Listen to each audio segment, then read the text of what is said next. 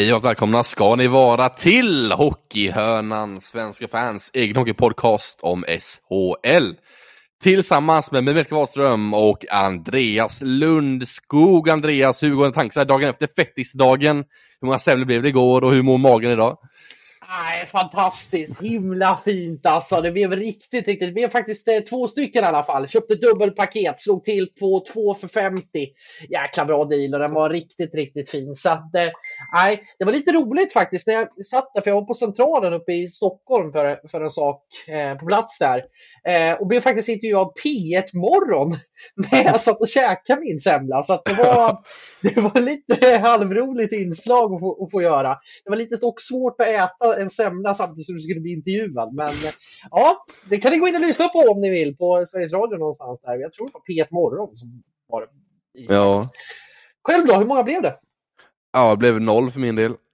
Nej, nu blir jag besviken. Nu blir jag riktigt besviken. Inte det är en enda. en dag på året. Det är ju Ja. världens godaste efterrätt. Till och med Tom Hanks gillar ju semlor. Alltså jag är ju ingen semmelmänniska, alltså jag, alltså jag är ingen fikamänniska i grunden. Jag gillar inte så här chokladbollar eller sånt, jag inte egentligen. Så jag är ingen sån fikamänniska.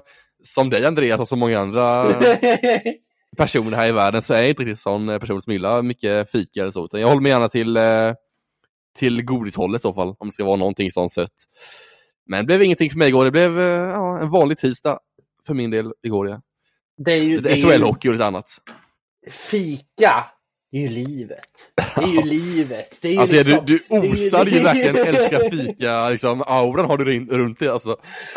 Ja, När du pratar man lyser ögonen på dig och pratar om semlor och sånt. Ja, nej men alltså det, det, är ju, det, är ju, det är ju fantastiskt. Alltså, när man har pluggat på distans nu i nästan två år så har ju liksom fikan, det har ju varit höjdpunkten på dagen. Att kunna lyfta fram det, att kunna få in det i vardagen. Alltså, det lever ju upp hela tiden. Att kunna veta att man har en påse mandelkubbar i, i, i skafferiet eller veta att man har en påse kanelbullar som man kan gå och lassa lite.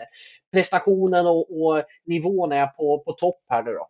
Så att eh, vi kan ju dra det faktiskt också, vilken, eh, det kan vi ju ha lite som intro här nu, vilken eh, arena som har bäst pressfika i Sverige. Det kan vi ju försöka, försöka lista ut. Jag sätter nog ettan sätter jag nog faktiskt Färjestad, för de Ja. har dels fantastiska pressvärdar, Majvor och eh, jag kommer inte ihåg vad den andra heter, ursäkta det, men, men Majvor det fan med fantastisk eh, och tar alltid hand om en när man kommer till Löfbergs arena. Och jättebra, finns varmkorv, det ska det finnas på arenorna. Eh, det finns eh, oftast bullar, det finns eh, eh chokladbollar. Nej, det är top notch där. Sen tycker jag Frölunda har ganska bra. Lite underskattat för att det är lite svårt att gå ifrån periodpausen för det är ganska långt till pressrummet. Men innan, där kan man få sig en korv och då är man nöjd. Eh, och sen är det Örebro då, där Bosse alltid bjuder på popcorn. Så att eh, Europas popcorn? bästa popcorn faktiskt. Oj, så, oj, det var riktigt statement alltså. Så där har ni tre i eh, pressfika. Jag vill ju åka till Borås, till Elfsborg på eh, fotbollen. För där har de ju tydligen våfflor och grejer. Så att där hade ju, där hade jag gått bärsärk om jag säger på, på pressfikabordet. Ja, herregud alltså. Du har rensat fikaborden överallt. Ja, jag är livsfarlig där. Hur många semlor tog det Roger Rönnberg tog sig igår då? Ja du, det var nog ganska så många. Jag tror Ja. faktiskt det. Eh, det var, han känns som en semmelkille. Han, han känns som, men Roger har ju varit fantastisk den här veckan, det måste vi faktiskt säga. Vi, Ja, vi ska ju lyssna på ett vanligt. roligt klipp, för han har ju verkligen bjudit på sig själv den här veckan. Vi ska lyssna här. Absolut. Jag har ju mött dig i paddel en gång och eh, då kände jag mig också så här kreativ och fri som barn och, och Ja, ja. avgick med seger så det var ju kul. Jag förstår det. Eh, men, men, men kan du ta till dig liksom, för det, det här är väl cred till dig som coach? Nej, jag ska inte stå och sola mig. Det, det är hela föreningen som jobbar för det här. Jag har en ledning som är mig trygg att spela, unga spelare. Vi, vi har en akademi som gör ett fantastiskt jobb med, med att förbereda de här killarna för den här dagen. Att de, eh, det är där jobbet görs på, på juniorverksamheten och de ledarna gör ett fantastiskt jobb. Eh, stort grattis till en väldigt viktig seger och eh, sen kan jag ju bara nämna att blixten slår ju ner ibland men blir det en returmatch i padel så, så lär det inte hända igen. Men, men grattis till tre viktiga poäng. Du, Patrik, nu ska du få en fråga av mig. Vet du vad Boris pappa heter? Erik Borgs pappa? Ja, Det vet jag inte. Göte. Borg. Den var rolig. Ja, Andreas, tycker du om hans eh, ett plus-skämt i slutet? Nej, det är ju, den är ju fyra plus. Den är ju uppe och seglar. Det är så tråkigt när det finns inte alltså. Det osar ju Det det. göteborgare runt alltså när han säger det där skämtet. Du vet, det var ju, det var ju alla hjärtans dag förra veckan. Så var det Eh, ju. Jag hoppas, Tisdag. att till, ja, till, till alla, jag hoppas att du, att du till alla dina spanska vänner sa mucho, för det betyder ju mycket för dem. Ja, Jag vet inte om du förstår det skämtet. jag fattar men det är så tråkigt så det finns inte alltså. ja, men Roger känns harmonisk. Han känns eh, mer harmonisk än på, eh, på många år måste jag säga. Han har ju fullständigt briljerat. Jag vet inte vad det är, om det är han och Patrik Westberg som har någon, har någon liksom speciell kemi där. Men det känns som att båda verkligen har briljerat tillsammans i eh, intervjuer under den här säsongen. Ja, det går lite hand i hand där, Westberg och Rönnberg i den här säsongen intervjumässigt. Så, så det, är, ja, men det är kul att höra på när Roger verkligen är glad, för det går upp och ner i hans humör om man säger så. Verkligen. Eh, och om vi stannar just där i Frölunda och Roger Rönnberg då, så har de haft två vinster och en förlust förra veckan då. Ehm, det blev en torsk i tisdags med 3-4 över Hovstedts på hemplan efter straffar då André Petersson sänkte Frölunda den matchen. Sedan så blev det en 6-1 vinst mot Linköping här i torsdags. Isak Born och Anthony Greco med två gjorda mål var. Ryan Lash, eh, målprotokollet även han i den matchen. Sedan så blev det en vinst mot Rögle här i lördags med 6-7 efter overtime efter, efter en riktig målfest här i lördags. Um, en match där Frölunda låg under stor del av matchen och kom alltid tillbaka på något sätt och sedan till slut vann då i sudden death. Andreas, vad tycker du om Frölundas eh, ja, vecka? Nej, men man har ju fått igång offensiven på ett helt annat eh, sätt än tidigare. Alltså en sån som Anthony Greco är ju fullständigt stekhet just nu. Jag vet inte vad, vad som har hänt med honom och vilken liksom, utveckling han har faktiskt haft under den här säsongen. Kom in var ganska så trögstartad. Jag har ju alltid tyckt att det har funnits en potential i honom med den här skridskoåkningen och liksom, den här explosiviteten. Nu tycker jag att han också får det mer, liksom, eh, har ju en bättre effektivitet och utnyttjar lägena, är smart ute på isen. Jag tycker att han är, har varit ruskigt het under senaste tiden. Så att det, det handlar ju mycket om det, att Frölunda har fått igång sin offensiv på ett sätt man kanske inte trodde. Sen har det läckt lite bakåt, men, men, men att man har fått igång offensiven som har varit kanske lagets stora akilleshäl om man ser till hela säsongen. Ja, 16 mål framåt av Frölunda och varav de eh, 16 mål gjorde alltså Ryan, eller, eh, Greco 6 mål av dem. 16 mål gjorde alltså Greco den här veckan. Det är också imponerande. 16 mål på tre, på tre matcher från Frölunda och 6 mål på tre matcher från Anthony Grecos klubba då. Ja, det, det är mer än vad vi gjort hela säsongen tidigare. Ja, snacka om bra vecka, det kan man väl eh, lugnt sagt eh, konstatera. Så jag tycker man har fått en annan, en annan eh, stabilitet och en annan produktion och fler spelare som tar ansvar. Och jag vet inte om det har gjort om, om det har varit de här skadavbräcken som har gjort att flera spelare har höjt sig. Jag tycker även de här juniorerna som har kommit igång har gjort det jätte, jättebra. Isak Born gjorde väl sina första mål där också. Och Mm. in med en bra energi. Det känns som att fler tar ansvar så att det har nästan fått en motsatt effekt att man har kuggat i ännu, ännu mer i, i offensiven. Så att, eh, imponerad av Frölundas utveckling, hur man har tagit sig an det här. Och nu känns det som att man börjar varva upp. Dess, dock har ju defensiven eh, läckt lite om man säger så. Liksom. Ja. Det, det var eh, öppna spel mot, eh, mot Rögle i, i lördags. Det var, det var rena rama motorvägen rakt igenom där. Men, men får man ordning det och kanske kan få till en helhet, då kan ju Frölunda vara riktigt, riktigt farliga. Framförallt när man har spelare som kan göra den avgörande skillnaden.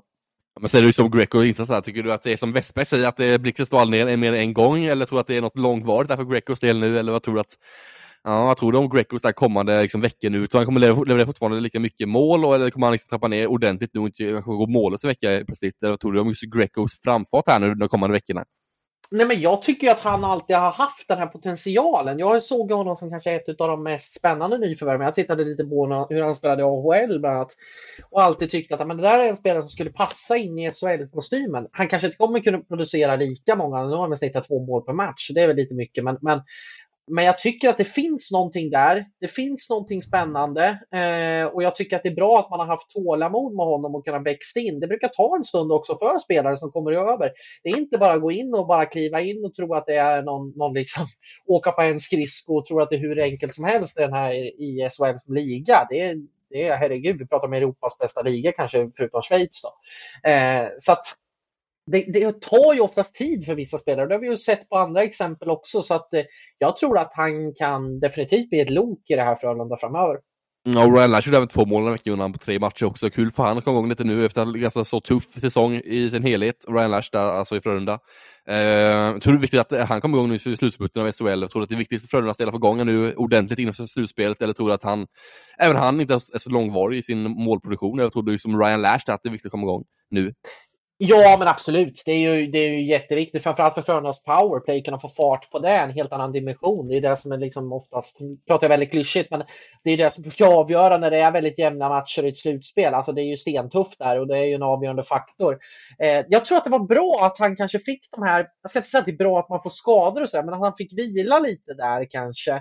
Mm. Få ordning på energin, få tillbaka lite hunger, få tillbaka lite energi och ta sig tillbaka efter att ha haft det ganska så struligt. Jag vet ju inte, det kan ju vara en tidigare skada också som har besvärat honom. Det har jag ingen aning om. Men att han då fick vila ut nu och är tillbaka och jag tycker man ser tendenser till det här lite mer gamla Ryan Lash. Så att, eh, nej, jag tror att Frölunda är på gång. Det känns verkligen så.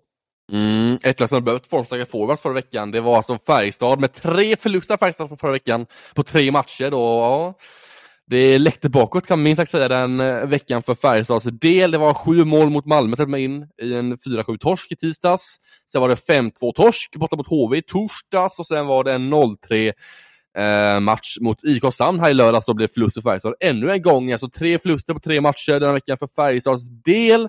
Det var alltså eh, 15 mål bakåt och endast 6 mål framåt den här veckan för Färjestads del och man hade lite problem med mål målskyttet och väldigt stora problem med defensiven förra veckan, om man säger så, minst sagt. Vad tycker du om Färjestads ja. defensiva problem förra veckan då? Vad, vad tror du om, är det något som oroar dig? Ja, men lite. Det känns som att man, man har lite problem, som du var inne på där. Däremot så gjorde man ju en väldigt stark seger igår. Vi spelade in den här på onsdag. De vann ju mot, mot Timrå där med 6-2, så man mm. studsade tillbaka lite. Eh, det gör man ju. Alltså, på, på det sättet. Men just om man tittar till förra veckan så, så är det ju den defensiven. Och man har haft lite tunga avbräck där Lennström kanske inte har varit riktigt så, med, med förklarliga skäl, men det är svårt att vara så dominant som man har varit under hela säsongen och behålla den nivån. Men har ju haft det kanske lite tuffare sen, sen skadan och nej, det, det, var väldigt, det känns ju som att man var väldigt skadeskjutna och har ju inte riktigt varit på den nivån. Men extremt starkt att åka upp till, till Medelpad i, i eh, eller vad man gjorde på hemmaplan. Eh, att man slår eh, Timrå med 6-2. Det var enormt starkt att studsa tillbaka. Så att det ska bli intressant att se. Sen ska det bli intressant att se hur Brandon Davidson som de tog in här på Transit Deadline Day här nu för att se hur han kommer att kunna acklimatisera sig till, till SHL. Vad, vad, tror du om den här förstärkningen som man, man gjorde? Ja, men jag, blev väldigt intresserad av, alltså när jag såg det första, hand, första gången så blev jag väldigt chockad att man landade i en sån pass bra back som ändå Brandon Davison är. Alltså det är en AHL-back med NHL-meriter i ryggen och det är liksom en back som är stabil på AHL-nivå. Kanske inte fått det lyftet ordentligt efter liksom, sina sessioner i NHL där borta, men har ändå gjort det bra i AHL och varit stabil back där som sagt. Och en ganska stor, stark, gedigen back. Liksom en defensiv pjäs är det ju, det är ingen offensiv liksom, poängproducerande back är det inte, utan en defensiv back som ska hjälpa till defensiven och spela bra där. Jag tror det är en back som Färjestad kommer få nytta av här i ett slutspel, eh, framförallt tycker jag. Jag tror att eh, det är en back som kommer stärka laget på ett bra sätt och även en back som kommer att göra stor nytta för Färjestads defensiv framförallt och hjälpa till där och förbättra den framförallt. Ja, jag tog lite vitsord faktiskt. Jag gick runt till lite scouter och, lite, och kollade lite på vad de hade för omdömen om, om Davidson. Och de sa ju det att han är ju väldigt alltså defensiva styrkan, det fysiska spelet, det här mm. teamworket, att kunna offra sig. Alltså det är en sån, sån typ av spelare. Det är ju ingen som, som åker runt som, som är någon form av flashig och ska hjälpa till i offensiven. Men har man ändå gjort vad är det, sju säsonger i NHL och 180 matcher. Det är ju ganska så bra egentligen. Och att få mm. in det på en sån här ja, men, torftig marknad som det var. Alltså, det fanns inte mycket spelare ute på marknaden. Eh, alltså, och ändå att, att Rickard Wallin lyckades hitta den här, ja, men någon form av SC-rocker. Men jag tror att det här kommer bli en jättebra förstärkning för, för Färjestad. Framförallt med den, eh, med den tunna backsidan man faktiskt har haft där också när Wikstrand har varit borta och sådär. Ja men det är också väldigt kreativt av Wallin att få in en sån back såhär på Dead Day också. Det är många som letar, letar efter spelare, och för backar framförallt primärt. Och att få in en sån spelare som Brandon Davison på Dead Day är också väldigt kreativt av Wallin och kompani. Och eh, Ja, det är också väldigt viktigt att få in honom just nu för de behöver verkligen back som sagt mycket skador och sånt som ställer till det för Isas del. Kan få in liksom Brandon Davison i matchspel här inom snar framtid där så kommer han att kunna leverera och även kunna förmodligen hjälpa Färjestad framåt. Exakt, han har inte kunnat debutera för att de väntar väl fortfarande på arbetstillstånd. Ja, jag, det är papperarbete framförallt är det som stoppas från spel i match. Man har tränat för med laget ut, men matchen ja. får han inte spela så länge. Men det kommer det snart. Exakt, så att, nej, det ska bli intressant att se hur, hur Färjestad... Men vad tror du? Var, var den här eh, veckan en, en plump i protokollet eller är du orolig för Färjestads defensiv? Liksom? Ja, alltså jag tycker framförallt målvaktsspelet den veckan var lite svajigt av Hildeby mot eh, HV torsdag framförallt. Tycker han går bort ett par puckar där. Tycker han var ganska eh, mindre bra mot Oskarshamn även i lördags också, så jag tycker det var lite, inte slumpmål bakom, men tycker det var lite bristande målvaktsspel den veckan för Färjestads del, som ställde till det mycket för deras defensiv framförallt tycker jag. Sen vissa lag har ju plumpveckor, så är det ju, och så får man liksom acceptera, bara om man inte får det under en utsatt tid, sen i slutspelet bara, så får man gärna ta det under säsongen här. Men jag tror man kommer växa av detta, att de kommer liksom lära sig att spela bättre och lära sig av den här veckan. Jag tror man kommer kunna förbättra defensiven framöver. Jag, tror, jag känner ingen oro direkt för Färjestads defensiv. De har bra defensiv när alla är friska. Det är just det här med skador från var och Färjestad som är väldigt påtagligt tycker jag både defensivt och offensivt. De har mycket, många borta och det skapar ganska stor liksom, rotation i backparen och så. De har mycket skador och många spelare som är sjuka och in och ut i laget och så. Som hade ju ganska stor så här, sjukdomskris också i veckan också innan matchen mot, eller i fredags var det, innan Oskarshamn-matchen i lördag på lördagen där. Det var många sjuka, man fick ställa in träningen och allt till mig i Färjestad-lägret där. Det var många sjuka och många borta på grund av skador och sjukdomar. Så det finns sån oro finns med i så fall, om det finns skador för, alltså förmågan att bli skadad i Färjestad eh, och just den själva skadebiten oroar mig mer än just det här enskilda defensiva denna veckan. Det är mest just skadefrånvaro. Ja, det här har du och jag varit inne på lite tidigare och snackat om, eh, just med skador och sådär. Tycker du ja. att det är ren otur med de här skadorna eller bör man tänka någonting annorlunda fysiologiskt i Färjestad? Nu vet jag inte, vi har ju ingen insyn riktigt hur, hur de lägger, lägger liksom. Men alltså om man, om man tänker där, för, för alltså, handlar det bara om liksom ren otur eller går det att förebygga på något sätt? Går det att jobba med de här sakerna på, på något sätt för att alltså, minska de här typerna av skador? Jag vet ju att de här traumaskadorna, mm. alltså, alltså när någon blir tacklad, det är ju väldigt, väldigt svårt. Men på ett annat sätt, liksom, jag tänker med överbelastning, tror du att, tror att mm. det är det som har gått fel i Färjestad?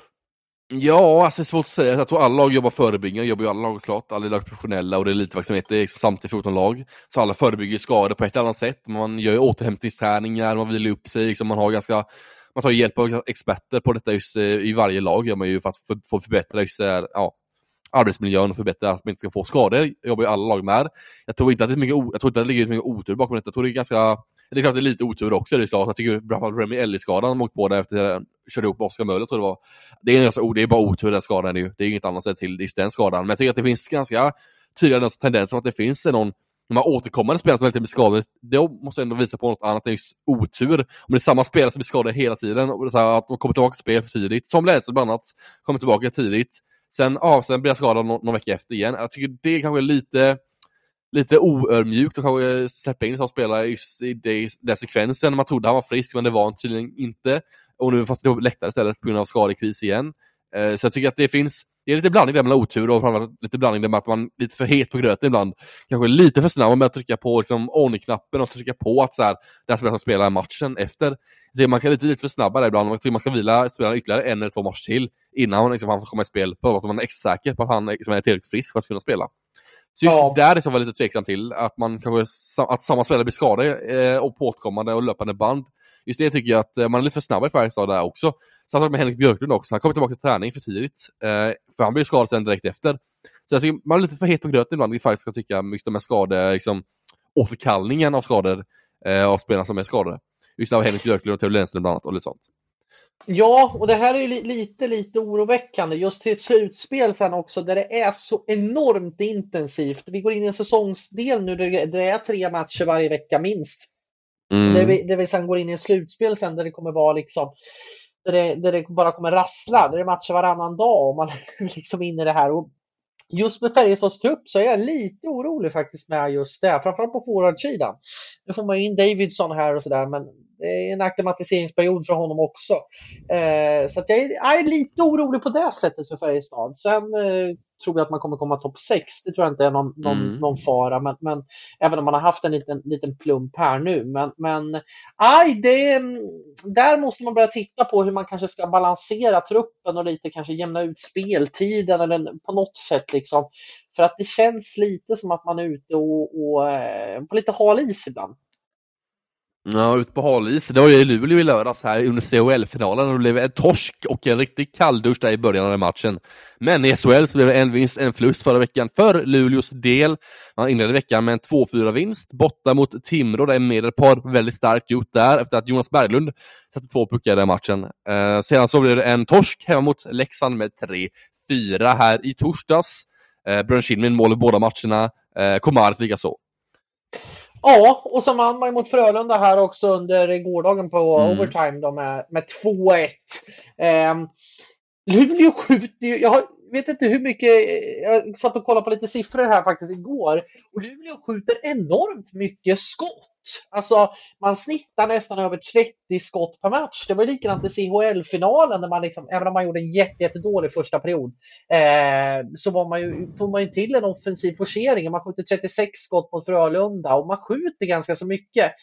Men det är ju som vi har sagt hela säsongen, det är ju ingen som kan göra målen. Det är ju liksom, Nej. det är väldigt, det är Brandon Shinniman som jag tycker har verkligen har, har steppat upp nu och nu såg jag att eh, att det var lite snack om att han kanske ska förlänga här nu och det tycker jag faktiskt har varit, han har varit Luleås kanske överläggande bästa spelare här nu för, från och med ja, november, december egentligen. Mm. Har ju gått in och gör en helt annan typ av hockey än vad han spelade i höstas. Då kändes han som mer som en belastning och det var liksom eh, filmningar och det var lite, ja men det kändes som att eh, han kommer liksom lämna, men han, han, nu har han ju trappat upp rejält och är ju liksom en härförare. Men sen är det ju det att Luleå är ju det är ju defensivt eh, starkt, men, men sen har ju Lassinantti svajat kanske lite.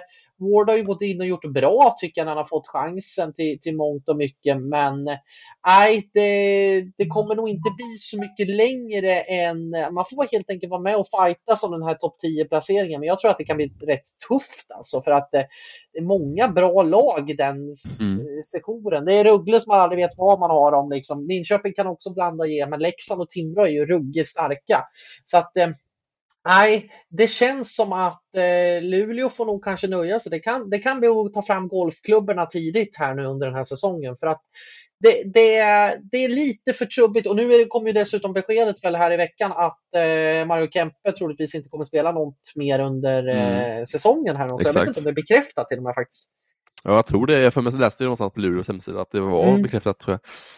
Men det är tråkigt för Marios del. Han har haft väldigt tufft sen han kom in i Luleå såklart.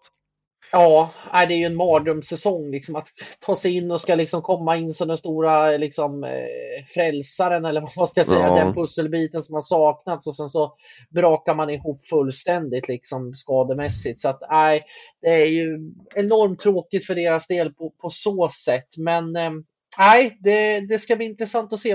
Det har ju i alla fall, jag tycker man har växlat upp och hittat någon form av go i laget i alla fall.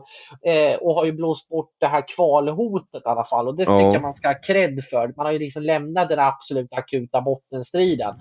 Eh, det, det, tycker jag man har gjort och det ska man ha cred för. Men det, jag tror inte det blir så mycket mer än så den här säsongen.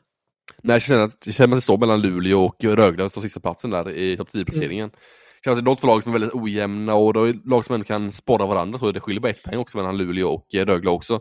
Så det blir jämnt mellan de två lagen, tror jag, om den sista slutspelsplatsen. Um, ja, det är frågan vad som händer där. Jag tror Rögle är något vassare än Luleå, så jag tror att Luleå åker ur, eller inte åker ur, men alltså inte går vidare till slutspelet helt enkelt. Ja, för nej. Att de saknar jag... spets. Ja, över längre tid. Ja, för jag tycker Linköping har liksom en bättre högsta nivå och har en ja. mer, liksom, mer liksom produktivitet och liksom effektivitet i, mm. i, i liksom jämngående. Det känns som att Luleå lever väldigt mycket på att man ska stänga igen bakåt och nästan vinna på fotbollsmanér. Lite, lite så här Lasse Lagerbäck-hockey nästan till om Lars Lagerbäck hade coachat i, i ja. SHL. Men, men ja, det tror jag, det tror jag att um, det är ju lite det man lever på. Jag tycker att man har en, en för, alldeles för svag offensiv. Det, det är bara att konstatera. Det, det kan ju nog vem som helst stryka under på. Så att, eh, Nej, jag tycker ändå man har steppat upp, men det kommer inte räcka hela vägen till en eh, slutspelsplats. Det tror jag inte. Nej, och ett lag som inte kommer spela slutspel i vår heller, det är ju Malmö som kommer spela kval förmodligen i vår. Eh, Malmö hade en vinst, två förluster förra veckan. Det var ju en eh, 7-4 vinst borta mot Färjestad här i tisdags, en stark sådan av Malmös del. Sen var det torsk i torsdags hemma mot Rögle och hemmatch, ja det var det även i lördags, alltså mot Skellefteå då, och då blev det en 4-5 torsk. Mycket mål för Malmös del den här veckan, både framåt och bakåt och eh, en svajig vecka i vanlig ordning kan man säga för Malmös del. Det är inte ofta det är en stabil vecka för Malmö och det är väldigt svajigt som vanligt och eh, Bröderna Lauritsen gjorde två mål var här i tisdags mot Färjestad. Det är lite anmärkningsvärt. Två backar som klev upp med två mål var i den matchen. 12-4 mål stod för av sju gjorda. Ja, det är också intressant. Det är också väldigt intressant. Jag, jag tycker dock att Malmö kanske är lite på, jag ska inte säga på gång, men de vann ju mot Örebro också i, igår på, i tisdags med, med 3-4. Mm. En jättestark seger måste jag säga, liksom, där, man, där man är liksom fysiskt starkare och liksom nöter ner Örebro på ett annat, annat sätt tycker jag. Jag tycker man har, jag tycker man har visat prov på en tyngd och man, man pressar ändå ett formstarkt Skellefteå. Man, man är ändå med i, i matcherna, gör en jättefin insats mot Färjestad. Så jag tycker att den här gruppen ser i alla fall ut att ha, ha utvecklats bättre. Alltså när man, när man såg det för, backa tillbaka till början av januari, mitten på januari, då tänkte jag vad är det här? Det här, det här är ju bedrövligt. Liksom. Det är det ju fortfarande. Innebär att man, kommer, man, liksom, man, man är ju på väg att, att braka ur. Liksom. Man, man, man, är ju, man lever, leker ju med elden. Men på något sätt så tycker jag ändå att det finns någonting i den här gruppen. Och, och alltså det laget som kommer att få möta Malmö i ett kval, det kan ändå bli en mm. rätt tuff eh, utmaning för att det är ändå den typen av hockey som det kommer bli mycket av ett kval. Tillknäppt, eh, ganska så liksom fysiskt och ja, lite så. Det är svårt att bedöma Malmö för det, det finns positiva ljusglimtar men det finns enormt många dåliga grejer också. Det skiljer bara sju poäng för Malmö att komma upp över det här kvalstrecket då. Det är HV och Brynäs med 52 poäng, sen är det ju Malmö på sistplats med 45 poäng. Med sju matcher att spela också, så det är Frågan är ju om de kan klara att slippa kvalet eller inte. Jag tror inte det kanske, men eh, man vet ju aldrig, alltså, det är inte jätteologiskt egentligen att de ska slippa kval egentligen. Tänk man kunde vinna mot Skellefteå i veckan liksom, med att liksom, torska med 4-5 mot Skellefteå. Tänk man skulle kunna liksom, vunnit den matchen som var så vägligt i mitten av matchen där. Tänk man skulle tagit liksom, tre poäng där också. Det är bara fyra poäng upp helt plötsligt för Malmös del i så fall. Så det är inte mycket som skiljer egentligen att Malmö ändå ska kunna vara med i den här bottenstridsfighten på riktigt, att slippa kvalet just så är det nog starkt om Malmö lyfta sig de senaste veckorna, tycker jag, att verkligen börja ösa på och verkligen ändå inte så slappna av och bara skita i den matchen. Man tar matchen på allvar gör man ordentligt och verkligen nu kämpar för att hålla sig kvar med näbbar och klor ändå så här, kämpa sig genom matcherna och ändå ett bra jobb varje match tycker jag nu.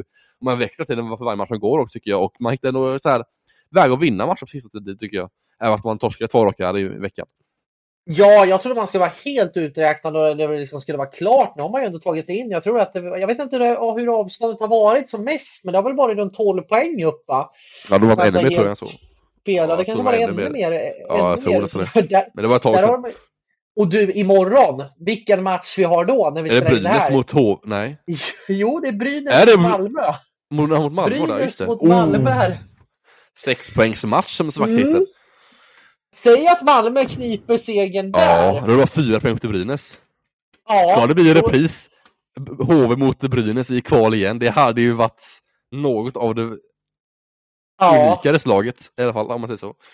Nej, så om man väl tänker, det är faktiskt inte så långt upp. Jag tycker som sagt att Malmö i alla fall har hittat någonting. Jag tror att Malmö kommer få kvala i alla fall, för jag tycker HV ja. har hittat, tycker ser, ser att man har hittat någonting mer, att man har liksom mer, ännu mer go och jag tror att man bara gasar på nu av självförtroende. Så att hade det varit HV i, liksom, i sviktning och ett Brynäs i sviktning, då hade det Brynäs är fortfarande en sviktning tycker jag. Ja, eh, kan man säga. Så då hade, då, Ja, det kan man nog sagt säga. nu kommer vi till dem sen. Men, men jag tycker att någonting har hänt i, i Malmö i den här gruppen. Att, att någonting i alla fall har, har, har hänt. Nu har man ju sparkat han eh, mentala coachen. Var det ja, just det. För, ja, jag såg det. Förändringar nu. Så jag vet inte om det är gruppen som har gått in och bara, eh, nej, nu, nu kör vi liksom.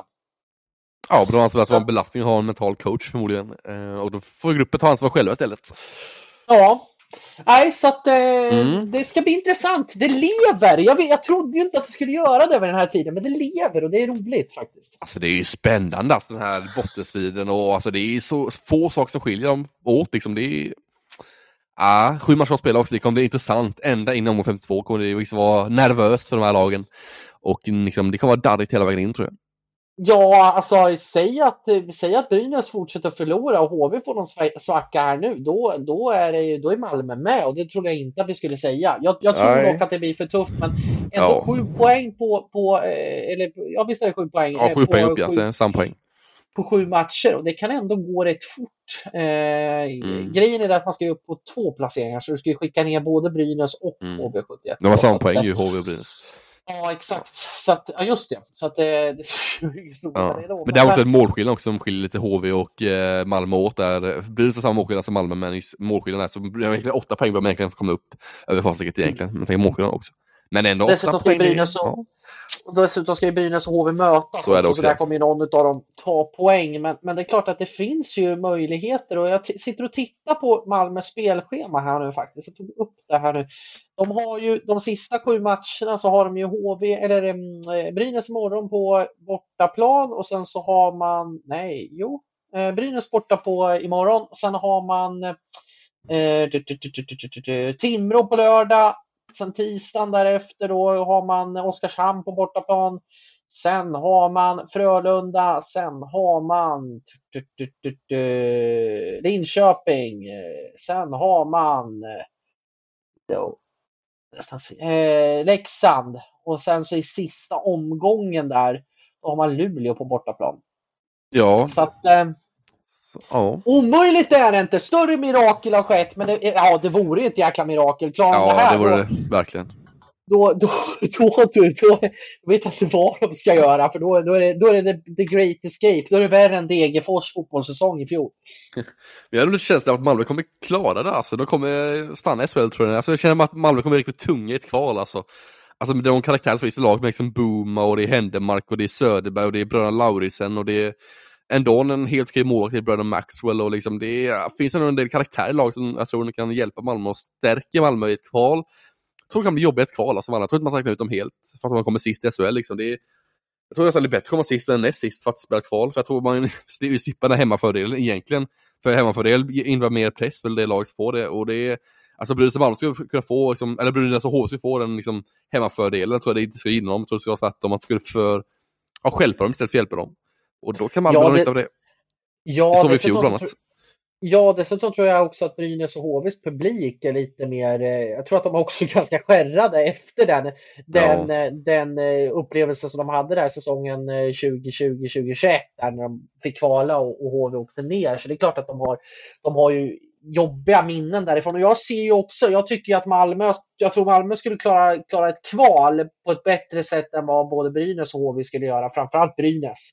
Där är jag på riktigt orolig. Skulle, skulle Brynäs hamna i ett kval, då, då, finns det nog risk. För jag tycker att Malmö, ja, Malmö har ju inte Malmö har ju liksom varit där nere och liksom varit helt uträknade. De har ju allt att vinna. De har ju allt att vinna nu. Det är bara att köra liksom.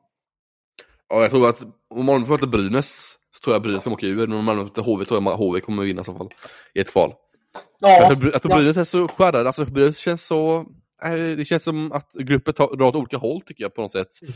Det finns ingen dynamik riktigt tycker jag inte. Jämfört med HV och Malmös grupp tycker jag nog lite mer sammanhållen, lite mer kemiaktig än vad Brynäs grupp är. Jag tycker det är väldigt mycket, för mycket, många olika individer som inte kanske passar bra ihop och det känns som att det skapar en del oreda i Brynäs grupp tycker jag. Jag håller med helt fullkomligt. Yes, och nästa lag ut i vårt körschema är ingen mindre än eh, Timrå.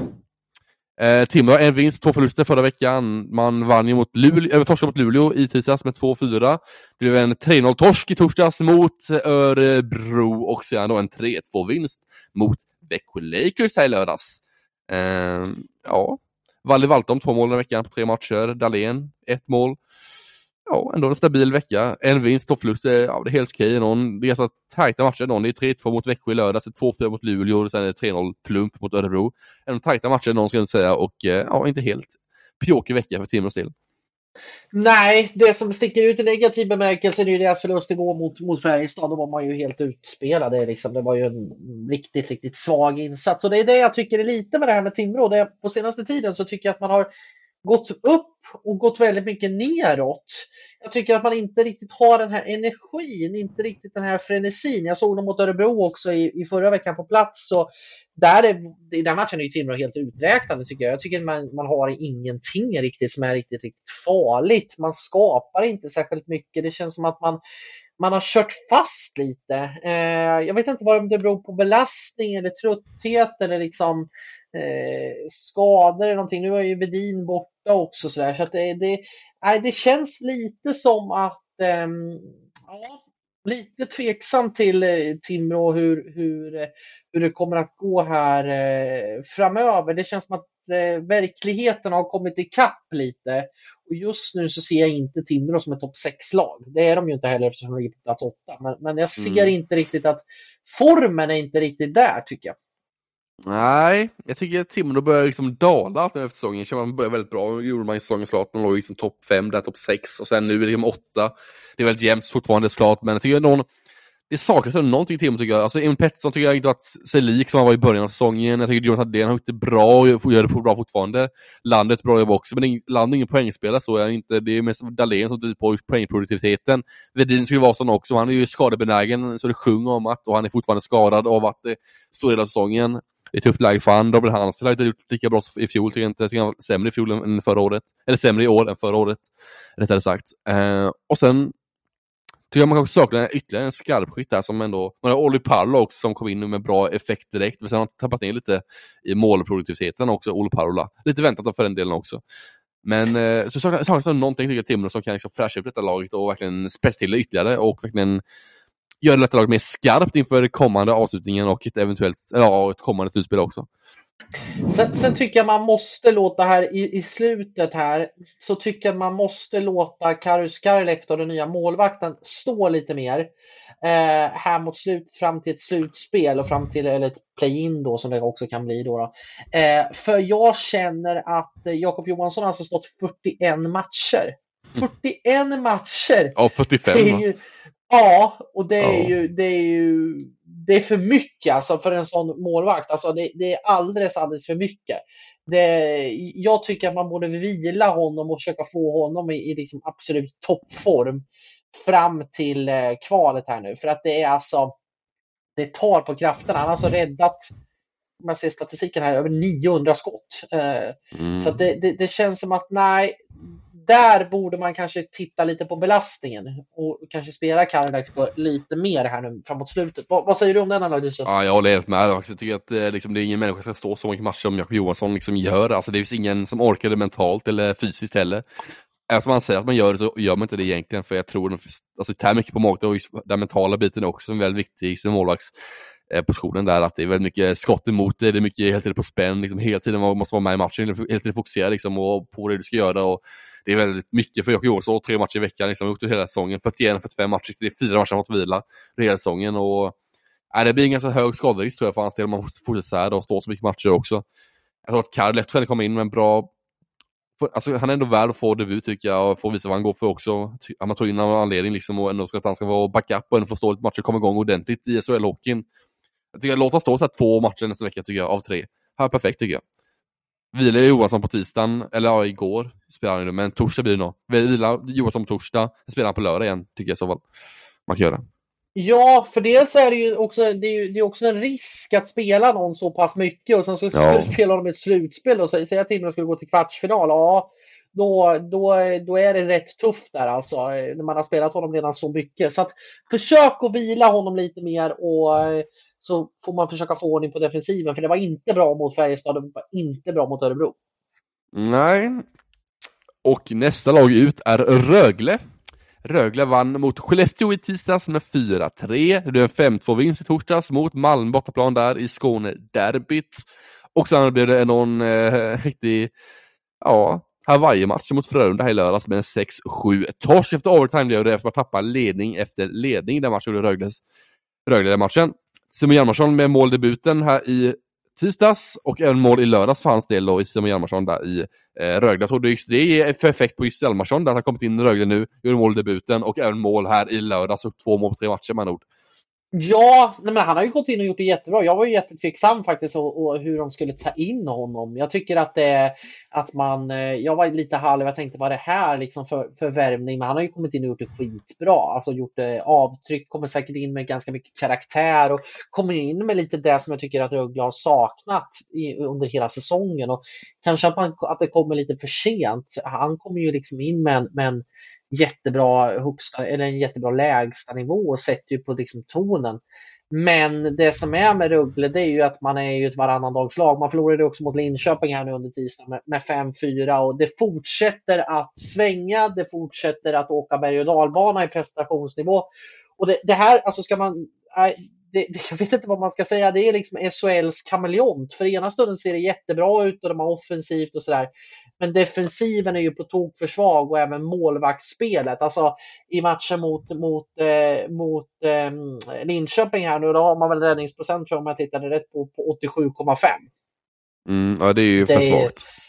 Det, det, det, kan vi nog lugnt sagt konstatera. Va? Det, det, och det, det är ju lite så det har sett ut under hela säsongen. Det är ju, det är ju, det är ju för, för, eh, man har ju varit för svaga i den lagdelen. Det är ju alldeles, alldeles för svaga. 88 har man, förlåt, jag ska från... från mm. Eh, Men under 90 är ju, alltså där ja. ska jag säga. Det är, man krävs mer för ja. ett sånt lag för som Rögle liksom.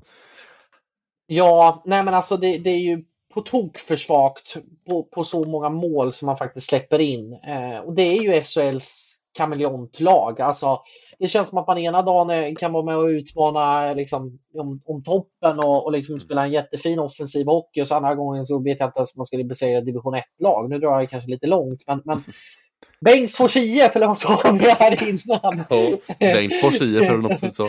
Fina Bengtsfors IF.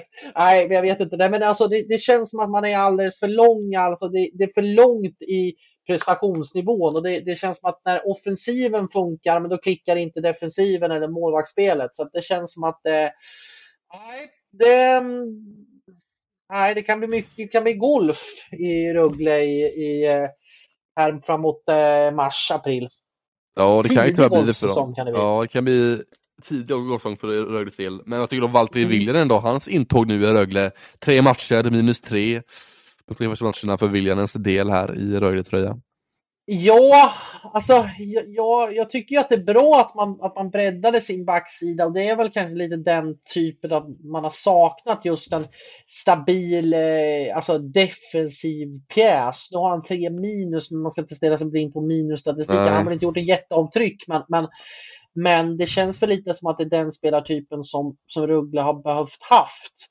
Eh, men man har inte riktigt fått det att klicka lagmässigt. Jag, jag tror faktiskt att eh, Abbott-bröderna ligger nog ganska mycket sömnlösa och funderar på vad är det egentligen som har hänt det här året. För att det är klart man har haft en del, en del skador. Everberg har inte varit helt eh, liksom, i, i sitt rätta skick och har ju inte, och har ju, fick ju också eh, Ted Brithén borta hela säsongen och allting sånt. Så att man har ju haft mycket strul i Rögle och sen är det spelare som inte har kommit upp i den nivån som man kanske trott. Men jag tycker att laget från första start har varit obalanserat.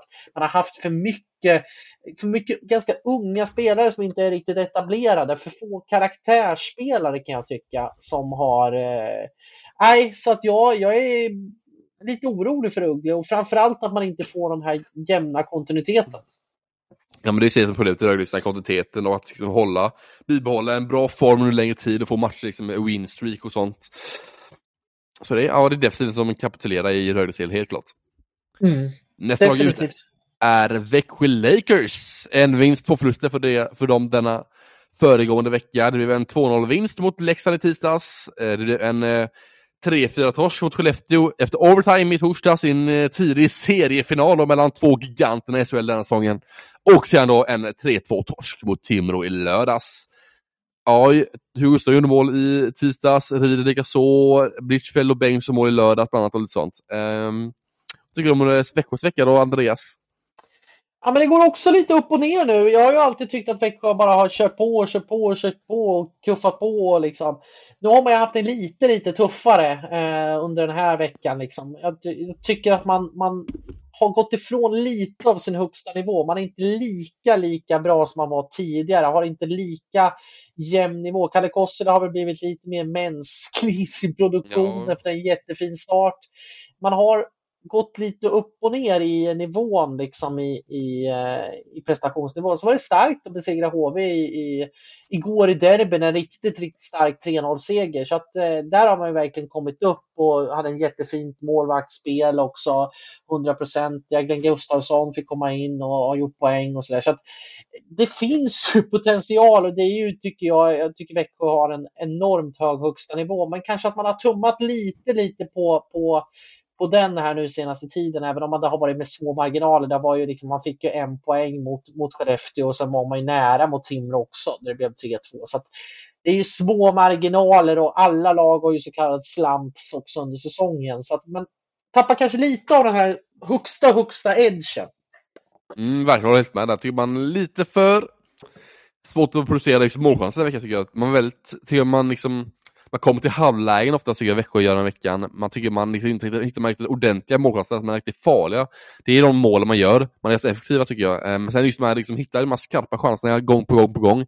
Tycker man svårt för Växjö alltså, och har haft det under längre tid tycker jag framförallt. Jag vet inte vad det är, men det är någonting som känns inte riktigt skarpt just där i forwardsbesättningen. Eh, det är någonting som liksom saknas där också. Jag tycker det, ja, som Sebbe Kossler också, han har trappat ner produktionen och Rosén producerar inte jättebra liksom, över hela, alltså, han har gjort jättebra under hela säsongen. Däremot nu tycker jag han börjar trappa ner lite, gjorde mål visst i torsdags men ändå. Det finns liksom mer kapacitet där tycker jag hämta. Jag tycker Hergovax kommer att gå lite. Kjellman kommer att gå lite. Han gör alltid bra jobb med poängproduktiviteten. Kommer att gå lite. Rider, ja, men hans målproduktivitet kommer att gå lite också. Det känns att det är lite så här, ja. Det är att allting liksom hänger ihop för att man ska kunna vinna matcher tänker jag i Växjös del. Inte liksom, forwardsidan hänger ihop med backsidan, alltså så att de liksom, så här, ja, får en bra timing i sina prestationer med varandra och gör bra match. Så det kan bli så jobbigt för Växjös del att liksom, hitta de här höga nivåerna i sitt lag. Ja, nej men alltså Kossela har ju ändå gjort 25 poäng på 28 matcher och det har ja. ju varit jättebra, men, men det har ju varit många poäng i många matcher också. Ja, exakt. Det, det, det, Blischfeld där har vi också en, en som är också en liten kameleont som ena stunden gör det ja, jättebra och andra, andra, inte riktigt kommer upp i den nivån man kanske tror. Ridare har ju ja, också varit lite så, men, men det, det, finns ju någonting i den här veckan. Det är bara att man har, man har ju kanske tummat lite och tappat lite av sin högsta edge. Liksom. Man, mm. man har mm. gått ner från, från, från sexans växel till fyra och en halvans växel om man säger så. Det hackar lite. Ja men lägstanivån har blivit lite, lite lägre än vad det varit senaste tiden tycker jag. Högstanivån kanske fortfarande lika högt men lägstanivån har sjunkit lite kan man tycka mm. senaste tiden. Absolut, men sen tror jag också att jag, jag tror ju kanske att, jag, jag, vet inte om det här stämmer, men om man tittar lite på så brukar ju kanske Växjö, det kan ju hända att man, man redan känner att den här topp 6-placeringen är ju säkrad. Ja, nu, det, är kanske vi trä, trä, träna, träna, det är den ju, det kan vi ju spika liksom. Men att man känner då att nej, vi vill träna på lite extra till slutspelet, om man lägger in en extra belastning i träningen på den här, vid den här tiden. Det kan ju vara någonting sånt också. Nu kan ju det också vara lite riskabelt för man åka på skador. Men, men mm. det kan ju vara något sånt, att man har valt att öka intensiteten i träning och sånt där. Och att det är det som gör att det är en förklaring till varför det ser ut. Jag, vi vet inte om man har gjort det här, men, men det kan ju vara en, en förklaring till att man, att man har backlat kanske lite. Mm, verkligen, och nästa lag ut i vårt körschema är ett annat smålandslag, nämligen Hotet. HV har haft en fin vecka om två matcher, två vinster. Det blev en 3-4 vinst efter straffar här i tisdags mot Frölunda bortaplan. Efter att André Pettersson gjort två mål i matchen och bland annat gjort det avgörande straffmålet i den matchen. Sen blev det en 5-2 vinst mot Färjestad här i torsdags. Efter Anne Emili satt två baljor. Pettersson satt en balja eh, i den matchen också. Och eh, ja, ändå en stabil vecka från HV. Två matcher, två vinster och det är ett, eh, en vecka som går i rätt riktning för HVs del framförallt. Ja men absolut. Nu var man ganska uddlös under gårdagen mot, mot Växjö i Smålandsderbyt med 3-0 förlust. Men, men jag tycker också att det, det kuppar på i det här. Jag tycker mm. att det, man har liksom hittat, sen tränarbytet så har det ju gett effekt, det måste vi säga. Verkligen, verkligen. Alltså, jag, alltså, man har ju fått igång en helt annat självförtroende, ett helt annat go i laget på ett helt annat sätt. Jag tycker man, man ser ut som en, en enhet på, som lag på ett helt annat sätt. Eh, det spretar inte åt alla håll, det känns som att man har mer kontinuitet och tålamod i matcherna. Det känns som att man liksom kuggar i och kuggar i och kuggar i och det gjorde man inte riktigt förut. Då, då kändes det som att man eh, la sig ner lite på, på eh, och hade inte riktigt den här orken och motivationen på, på något sätt. Jag tycker att man har hittat, man har hittat ett sätt att ta poäng och det tycker jag ändå är imponerande eh, för ett bottenlag som HV som har varit, eh, haft en turbulent säsong med tränarbytet och sådär. Så att det känns som att eh, HV är på gång och det känns som att man har också hittat, lite likt Malmö, en väldigt bra mentalitet. Eh, sen ska det bli intressant att se om man kan fortsätta på det här, för det blir ju väldigt nyckel, det blir några nyckelveckor här nu. Nu har man Örebro på bortaplan imorgon och sen har man, har man ju eh, vilka har man? Man har ju eh, Linköping på bortaplan på mm. eh, Örebro hemma och, Linköping borta på lördag. Och de två ja. matcherna blir ju jätte, jätteviktiga. Det är ju två eh, extremt viktiga matcher. Så att, eh, och så har man Rögle också på tisdag. Där. Så att, de matcherna, närmaste tiden blir ju extremt viktig för HV i, i det här läget. Har man väl Brynäs nästa torsdag tror jag va? Nästa vecka. Man Brynäs också ja, du. torsdag. Det är... popcornen säger jag. Ja, det är det är... riktigt nagelbitare ända in i sista omgången för HVs del. Ja. ja, det känns som att där kommer det bli, eh, ja det kommer bli, på lördag är det, lördag fjärde matchen. Ja, lördag är det till och med, lördag. Oh, fjärde matchen lördag, det är ju fest. Ja. Ja, då är det nästan som man själv kanske ska åka upp till Gävle och titta faktiskt. För att det, det kan bli en riktig, riktig, kanske man blir eh, korrespondent på den matchen. Vi får se om vi kanske kan lösa det. Verkligen. Men, no någonting ska vi nog kunna försöka fixa. Nej, men för att det, det känns som att HV ändå har hittat någonting och, och ja, men det, det, är som att man är en enhet på ett helt annat sätt. Men eh, frågan om det kommer räcka hela vägen. Mm, det är intressant att följa här framöver. Man har lika mycket poäng som Brynäs och ligga och tampa som den här sista platsen till golfsäsongen. Den ena och får spela golf, den andra får spela kval. Det är antingen eller. Vad ska vi döpa den turneringen, den golfturneringen mellan de två lagen som hamnar där? Vad ska vi köra på? Är det liksom... Ja du. liksom... Mellanmjölk Tour. Mellanmjölksmasters. Ja, det, är, exakt. det är liksom det är nästan till det, det som man, man får köra på. Nej, det kan bli, det kan bli eh, golfsäsong och då tror jag varenda HV-supporter jublar självklart. Ja, verkligen. Väldigt, väldigt, väldigt jobbigt kval. Så att, eh, nej, superintressant vecka gällande HV71. Bara följa, följ extra ögonen på, på bottenstriden, för det är det som är absolut hetast just nu. Ja, för de har fått bra nästa år tror jag om de håller sig kvar i HV71 i år. Så bland annat eh, den finske poäng, eller poängmakaren Artur Rutsalainen var på gång till HV nästa säsong.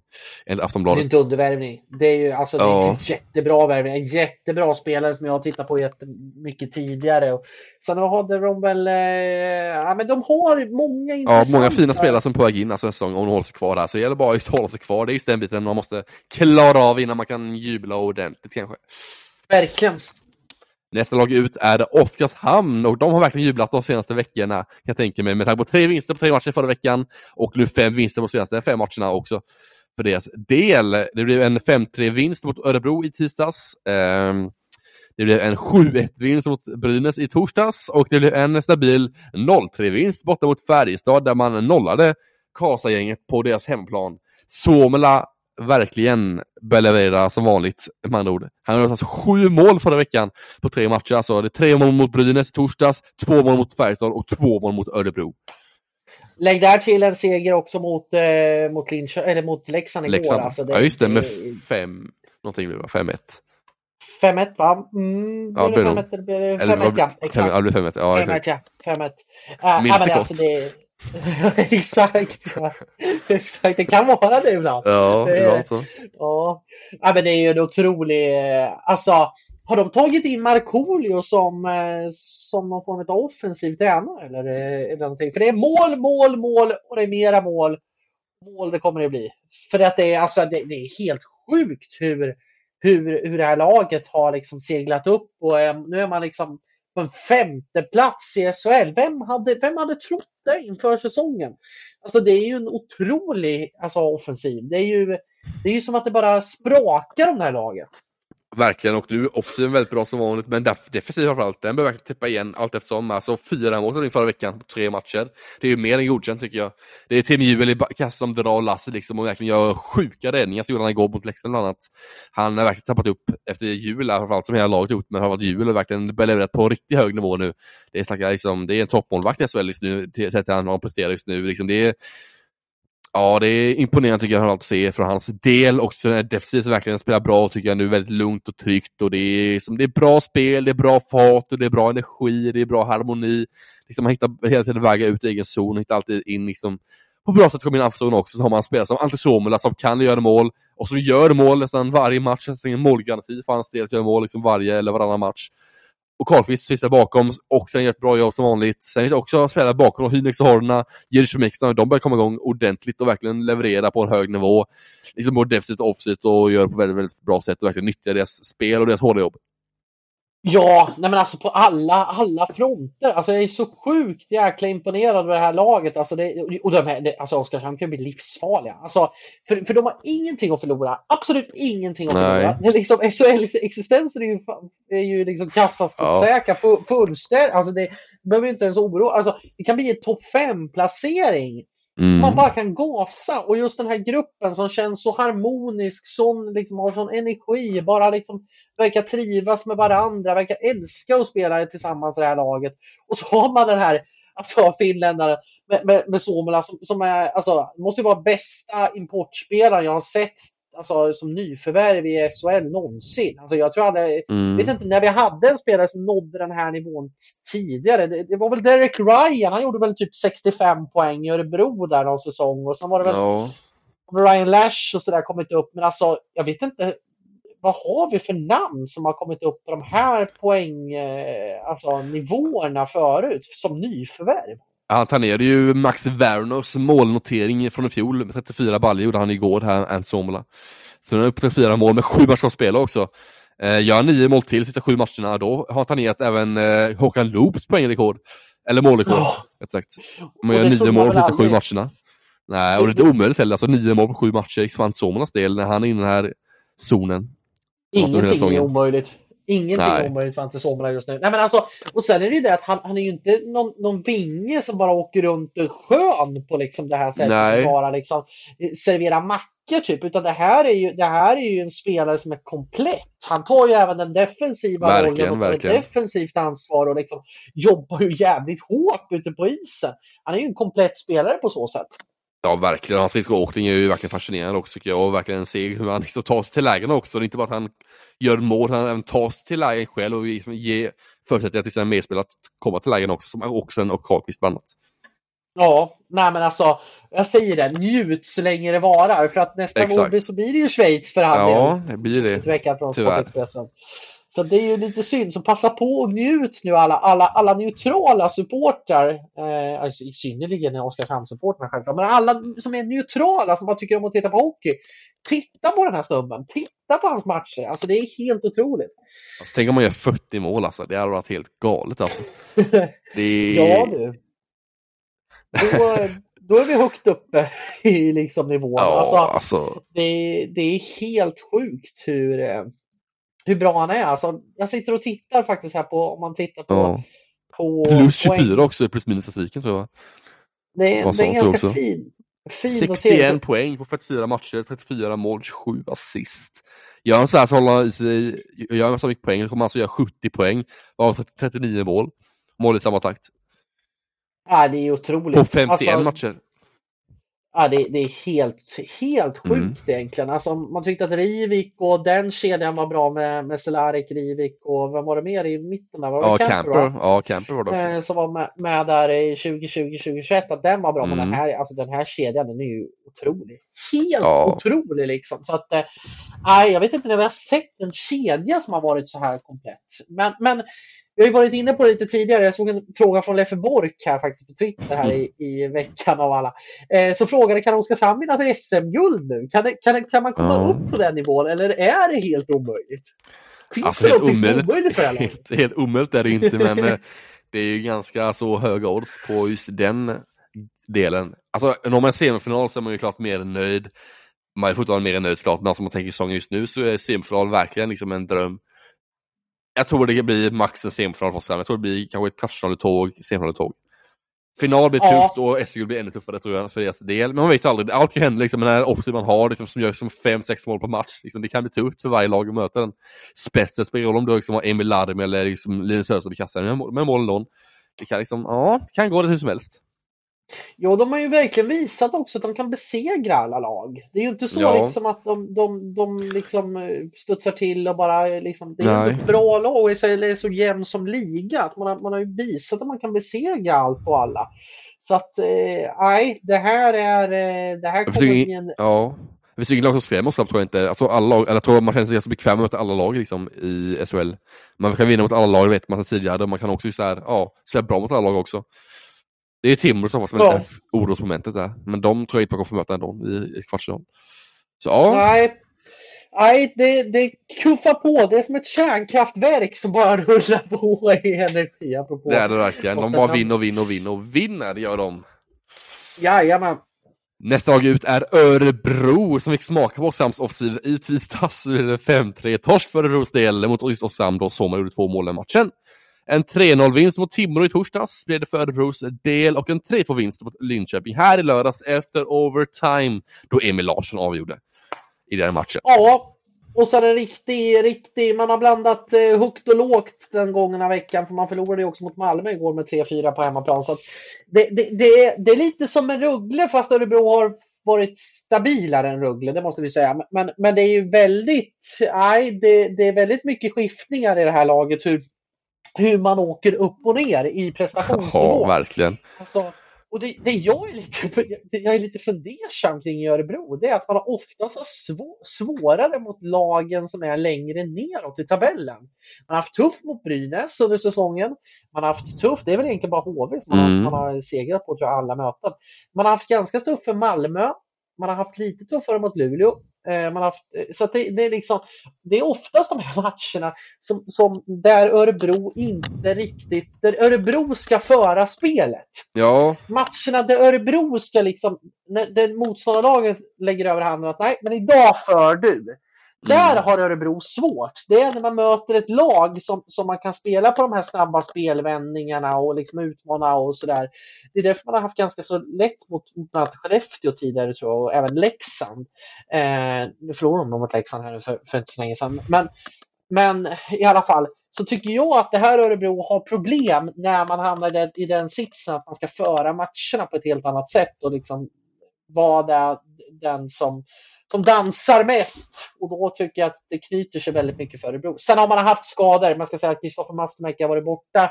Eh, Filip Holm är fortfarande borta. Eh, Backström har varit lite till och från och sådär. Så att, eh, man har ju haft tunga skadavbräck man har inte haft den samma edgen. Jag tycker till exempel att den kedjan med Ekström, Eklund och sen brukar ju Mastomäki vara där. Den har ju tappat i lyftkraft fullständigt sedan Mastomäki blev skadad. Så att, eh, nej, det känns som att Örebro måste nog börja klicka igång här nu om det ska bli topp 6 för att eh, man har en högsta nivå, man är ett jävligt bra hockeylag eh, i många, mångt och mycket. Men just i de matcherna där det knyter sig, där, då funkar det inte.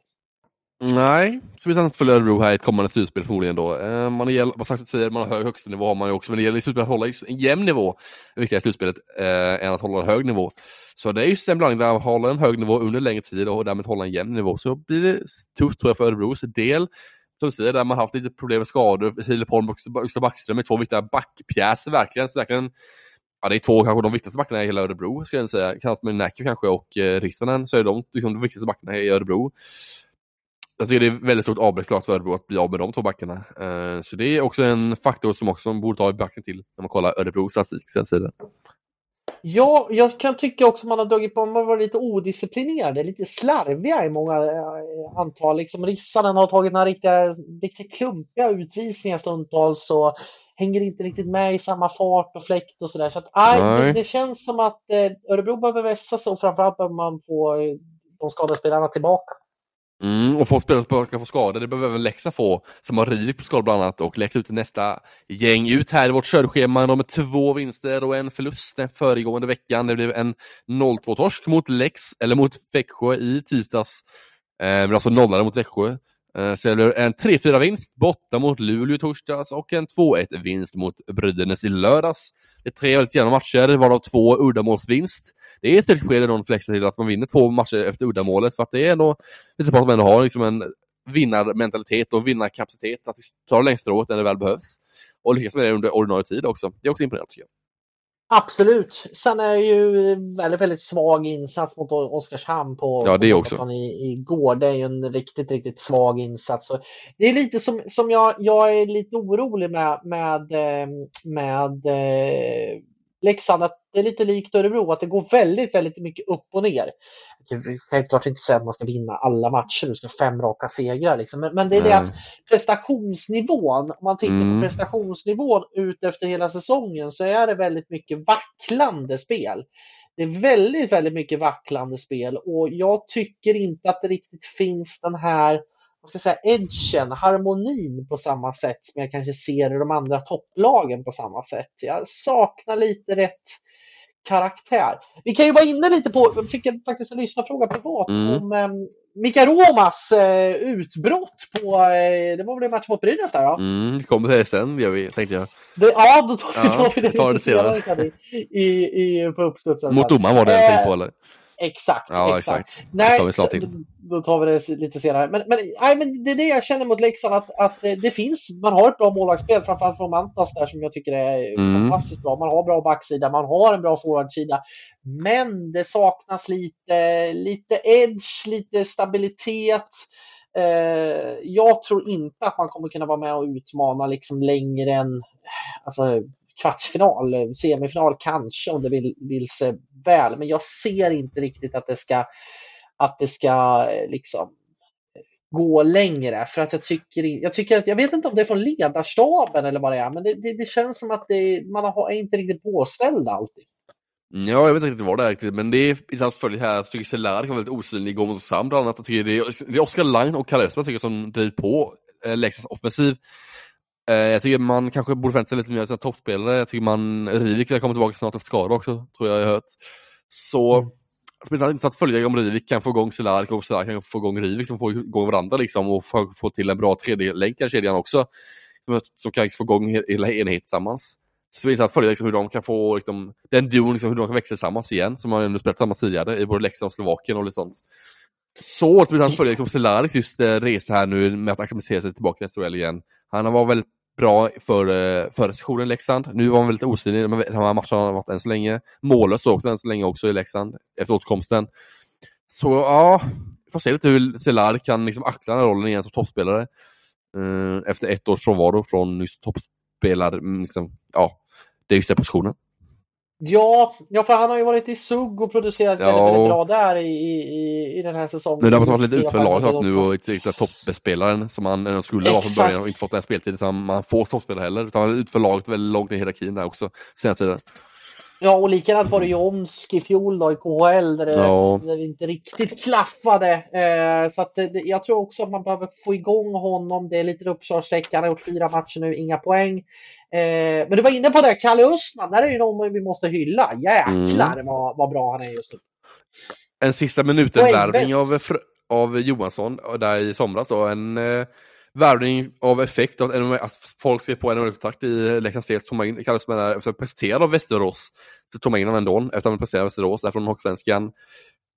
Tog han direkt där, kom från Malmö då, med presterad av Västerås och gjort väldigt bra så han kom till Leksand då efter, ja, i sensommar där efter att många skrev på en kontrakt då, som annat Filip Cederqvist bland annat och lite sånt. Så det var mm. sista minuten-värvning kan man säga, där, sista, sista liksom, månadsvärvning av eh, Schubert där vi tog in Kalle Östman. Ja, och alltså vem trodde att han skulle leda den interna poängligan efter 43 matcher? Han är Nej, det trodde man inte. Oskar Lang. Alltså det är otroligt egentligen hur, hur, vilken säsong han har. Han har gjort 13 mål och 16 assist. Det är ju ruskigt stabila papper alltså. Ja, det är en spelare som jag hoppas att han, att han får chansen i Tre Kronor här nu. Jag tycker mm. att det är en ruskigt bra spelare just nu. Liksom. Kommer in med bra form, bra karaktär, gör jobbet över hela banan. Jag tycker att det är kul att se en sån. Och kanske någon som har tagit, han var ju bra i Djurgården också i den säsongen, mm. framförallt den säsongen eh, 2020-2021 eh, när han gjorde 25 poäng. Eh, och har ju varit grym i Västerås tidigare också. Eh, men att han hade en tuff session i Malmö i fjol men nu tycker jag att det känns som att han han är i sitt rätta jag fullständigt. Så att, eh, där ska Leksand ha cred hur man har valt att gjort den rekryteringen och även Oskar Lang hur man har fått igång dem på. Mm, ja, men det var för att driva offensiven Leksand tycker jag, då Lang och eh, Östman primärt. Så ja, vi får se hur det utspelar sig river studion gör.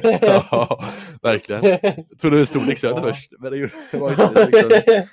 Det var min flaska som åkte ner här med vatten. Ja, det var ju bra att det inte var stolen, för det hade varit lite halv, halv, halv, eh, halv Jag hörde knakade först, jag bara hörde något eh, gick sönder när jag det var min flaska som åkte ner. Herregud. Ja. Det finns ju en klassisk eh, klipp apropå stol och sitter säkert så var det ju, kommer ihåg Aftonbladets klassiker med Niklas Holmgren och Thomas Roos där de sa att Challe Berglund satt säkert när han var tränare i Djurgården och hade det. förlorat. Och det brakade hela bordet sönder som Ja. de satt på. Så de, de satt inte säkert. Men du, Nej, du inte. sitter säkert nu i alla fall. Ja, än så länge i alla fall. Får se hur länge det Ja, håller sig.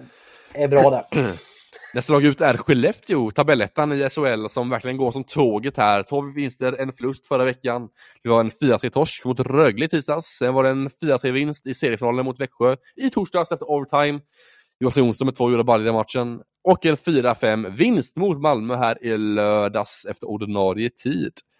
Ja, Jajamän, och sen besegrade man ju, eller man förlorade väl mot Brynäs igår. Ja, det gjorde man, efter overtime. Ett, efter overtime. Men! Man har inte sett att ta poäng. Man är liksom ett topplagsbeteende fullständigt. Alltså, jag vet inte hur många gånger jag ska säga det i den här podden den här säsongen, men jäklar alltså. Det man har en förmåga att hitta och ta poäng hela, hela, hela, hela tiden. Jag är ruskigt imponerad av, eh, av Skellefteå faktiskt. Jag tror, att, jag tror att de är svårstoppade. Enormt svårstoppade till liksom. Just nu så när Växjö har vacklat lite, då har Skellefteå gasat på liksom. mm. Eh, Även om man kanske bara tar en poäng. Men det är ändå starkt för det kan göra mycket med den där poängen. Så att, eh, nej, jag är enormt imponerad av, av Skellefteå och hur, hur man spelar och man har och, liksom orkat behålla den här förlust eller den här eh, starka segertrenden som man har haft. Det är väl bara Ja. den där förlusttrenden i, i november, december. Då Ja. väl sju raka matcher eller någonting. Mm. Men nej, eh, enormt imponerad av eh, Skellefteå. Vad säger du? Ja, de gasar mot den miljonen som det är, som man vinner, man vinner SHL så får man ju en miljon där man vinner grundserien.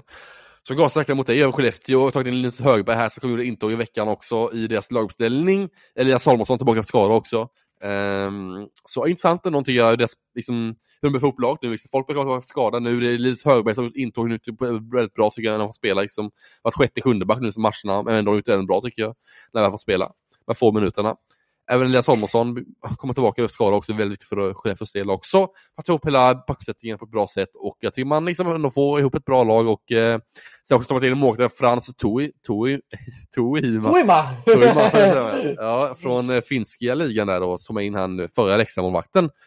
Tog in som reservmålvakt eh, och backupmålvakt till Linus Söderström då, efter August Lindvall skadad. En väldigt bra och komplett värvning av eh, Skellefteå tycker jag. En kompetent värvning av Forsell och en viktig värvning för dem i deras eh, fight om detta guldet och denna serieseger. Ja men absolut. Jag tycker att eh, den värvningen också som man gjorde på Transfer denna Day med, med Mm. Toima är bra. Alltså det, det är ingen jättemålvakt. Det är ingen liksom någon som, som går in utav men Linus Söderström är ju den givna ettan. Jag Mm, tycker det är bra det. att man backar upp honom för att han har ju haft lite problem med skador och sådär. Men det här är ändå en spelare som ändå har varit med i den finska OS-truppen, ska vi ärligt säga. Han var med i finska OS-truppen och var med i VM-truppen också i våras. Eh, och har varit både KHL och gjort, gjorde ganska bra faktiskt i KHL nu förra, förra säsongen för sitt Neferchemik Nemichansk. Förlåt för uttalet. Men ni får, eh, Neftehimik ja. Så kanske det är ja. Men det är ju alltså så det är ju en, det är en bra, sen har han ju spelat i en ganska svagt lag i den finska ligan, i Jukurit där eh, senaste säsongen. Så att, eh, nu under säsongen. Men eh, så det tycker jag är bra att man har någon som backar upp honom. Eh, och som jag sagt tidigare, jag tror att eh, värvningen av Linus Högberg kommer bli enormt bra. Eh, jag ser verkligen att det där är en stark värvning vad man ser det på från vad som fanns på marknaden faktiskt. Ja, jag läste jag lite på finska mediet, eh, finska fans i Helsingfors där var helt galna när de släppte Toima till Skellefteå. De var arga på styrelsen och arga på laget för att de släppte han, för han var nog en en bra mål för dem. Och och var det första mål tror jag också med. Så de var väldigt arga supportrar de där Helsingfors efter att de släppte Toima till eh, Skellefteå, läste jag i finska medier. Ja, nej men det var inte alls så. Det har ju varit lite så med, det var ju väldigt upprörda röster mot Ja, dem. väldigt upprörda faktiskt var det när jag läste om Toima där från Skellefteå. Det var väldigt många arga finländare där som ja, var lite upprörda Ja. helt enkelt. Nej, men de har ju varit väldigt på just de spelarna som har bjudits ut. Att man har valt att bjuda ut de spelarna. Att man liksom har det systemet i Finland att, eh, att det inte riktigt... Nej, för de tog ju faktiskt in, eh, om jag inte har helt fel, istället så tror jag att de tog in en målvakt ifrån eh, jag satt och tittade på det här om dagen faktiskt. De tog in en målvakt, en ung, jätteung målvakt mm. som har varit eh, aktuell för JV många gånger. Sergej Auvinen. Eh, Sergej Auvinen istället. Och det, det var ju supportrarna galna på. Så att, ja, men jag tycker Skellefteå, jag tycker, nu har man verkligen stärkt. Nu ska vi inte prata finska ligan, ingen finska, finska liga-podd. Nej, inte än. Nej, inte än. Det kanske vi får ta en annan avsnitt. Nej, men i alla fall så, så, Ja, ja. Då, då ska vi gröpa ner oss. Tre timmar. Finska ligan, ligan, norska ligan och danska ligan kör vi varje sommar. Ja, ja. Det tycker ja. jag. Så. Ja, ja. Vi går in på polska också. Vi slänger med. Ja, polska. Ja, Ungerska också. Du har lite erfarenhet därifrån. Det, det kommer sluta med att vi sitter och diskuterar eh, ligan nere i Dubai, där Dubai ja. Mighty Camels spelar. Ja. Så att, eh, det kommer bli fantastiskt. Det ska vi göra under sommaren här nu, inte har något annat att göra. Eh, nej men i alla fall. eh, Skellefteå, jag tycker nu har man de sista pusselbitarna för att kunna gå faktiskt hela vägen. Jag tror att man kommer bli enormt svårstoppade. Verkligen, tror jag också. Och nästa lag ut är ett lag som också tar in finns målvakt på den day, nämligen Brynäs som tar in Jussi Olkinuoda, inte på den day, det var sista dagen innan den day, rättare sagt. Tog in Jussi Olkinuoda ur Brynäs i, den eh, härvan och eh, man har tre förluster på tre matcher förra veckan för Brynäs del. Eh, det är 5-2 torsk mot Linköping i tisdags. Det blev en 7-1 torsk mot Oskarshamn på hemplan i torsdags och sen var det en eh, 2-1 torsk borta mot Leksand i klassikerderbyt, som många väljer att kalla det. Ett uddamålstorsk ja. där i lördags. Ja, och så vann man eh, mot Skellefteå igår då, mot, eh, eller, ja. med 1-2 då. Efter overtime. Um, Jajamän. Nej men alltså det känns, här är jag orolig på riktigt. Alltså, det känns ostabilt. Nu, det känns ostabilt om något. Alltså det, det, det, liksom, det, det fogar inte riktigt in. Jag, jag tror att den här eh, två poängen i alla fall mot Skellefteå var extremt viktig. För hade de förlorat den matchen då hade det varit liksom nattsvart nästan till. Mm. Men jag är fortfarande det är väldigt, väldigt, väldigt oroligt kring Brynäs. För jag, jag ser inte harmonin. Det känns som att Mikko Manner har tappat energi. Det känns som att eh, det, laget inte riktigt klickar. Det känns som man är, man är långt ifrån varandra i lagdelarna. Det känns som att det är väldigt dålig karaktär. Det känns som att det är väldigt rörigt på målvaktssidan också eftersom man tog in Olkinuora där. Eh, nu har man ju dessutom eh, Lindbäck skadad har man väl haft där också dag till dag. Ja, han står ju mot Oskarshamn nu ju i torsdags. Lindbäck, ja. han var ju överkroppsskada inför matchen han hade. Här stod han mot, eh, i, mot Oskarshamn då och slog in tre baller utbytt sen och i vägen in till omklädningsrummet tror jag sen. Så han valde att lämna bås och in i omklädningsrummet efter han blev utbytt mot Oskarshamn då i torsdags med efter 3-0 läget då.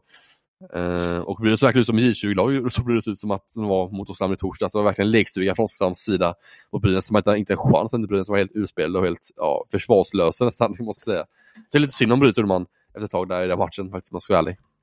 Ja, alltså i den matchen, jag tyckte framförallt synd om Anders Lindbäck för han blir liksom helt övergiven. Det är liksom som att lämna, ja, lämna någon till lejonen.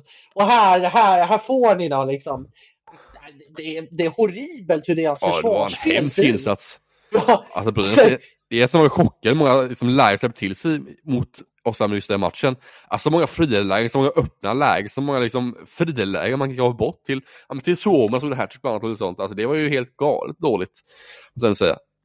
Ja, alltså det var ju rena de här smörgåsbordet för Oskarshamn och liksom ta, ta för er här. Ja, men fan, det var buffé, det var buffé. Alltså, det var bara att plocka ihop.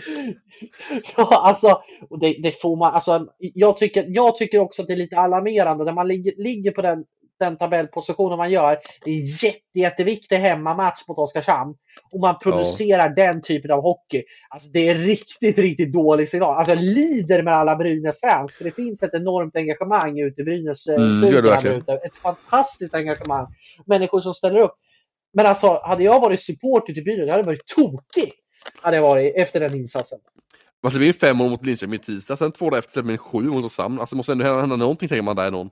Ja, man kanske skärpt till sig lite inför nästa match, men då var plattfall igen mot Oskarshamn i torsdags. Ja, och så åker man upp och förlorar mot Leksand också. Så det, det, är ju inte... Mm, det, ja. det, det, det, visserligen är det en, en spelmässigt bättre insats mot Leksand. Verkligen, men det är, verkligen mycket bättre. Inte, det, och där är man ju faktiskt med. Och man var ju, jag tycker också ett spelmässigt bättre insats mot Skellefteå Mm. där man även tar två poäng. Men det är fortfarande otroligt många frågetecken. Och det känns som en trupp som är i disharmoni. Kan det här ha varit vändningen nu när man kanske har lyckades få två poäng mot Skellefteå? Men ja, Ah, det- jag tror också att det, det är för mycket. Det, och det är en nyckelmatch imorgon mot Malmö.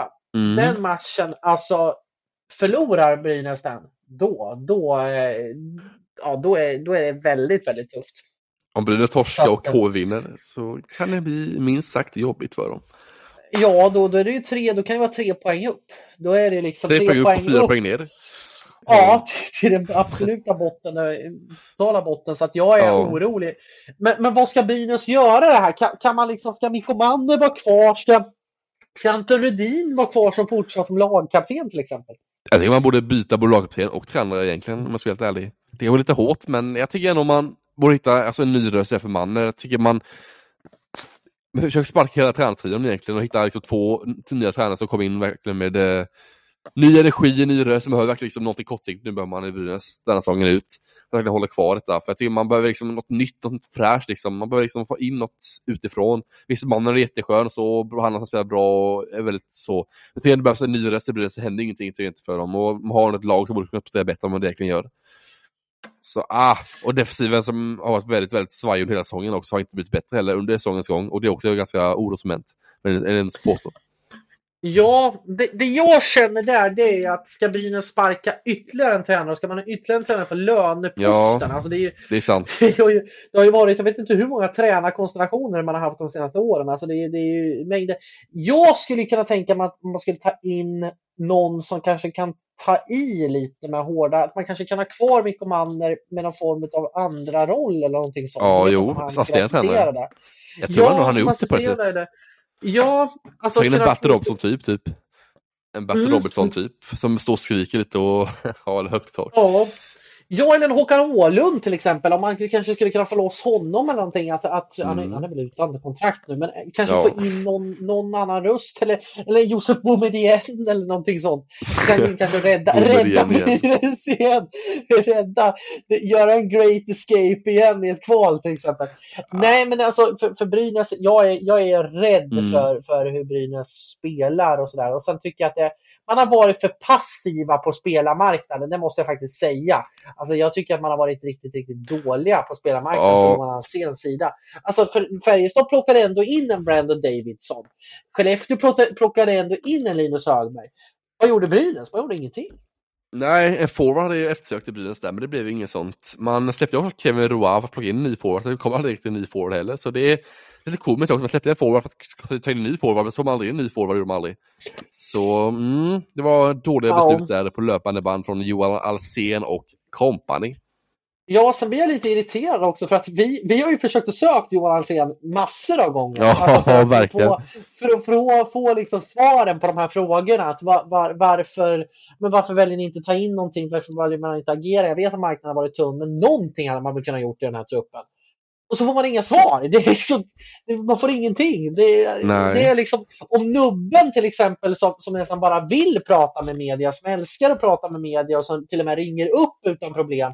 Samma sak med liksom en, en Björn Liljander som jag satt och chattade med på liksom deadline day en halvtimme innan stängning och bara, nej men vi har tagit in eh, vår nya back här nu. Det är, Mm. som liksom kan sitta och göra sådana saker till en, en sportchef som bara stänger. Och jag vet att han har gjort det mot tidigare medier också. Och jag tycker det är fel, för det är Brynäs supporter som man pratar till. Det är inte bara till oss i media.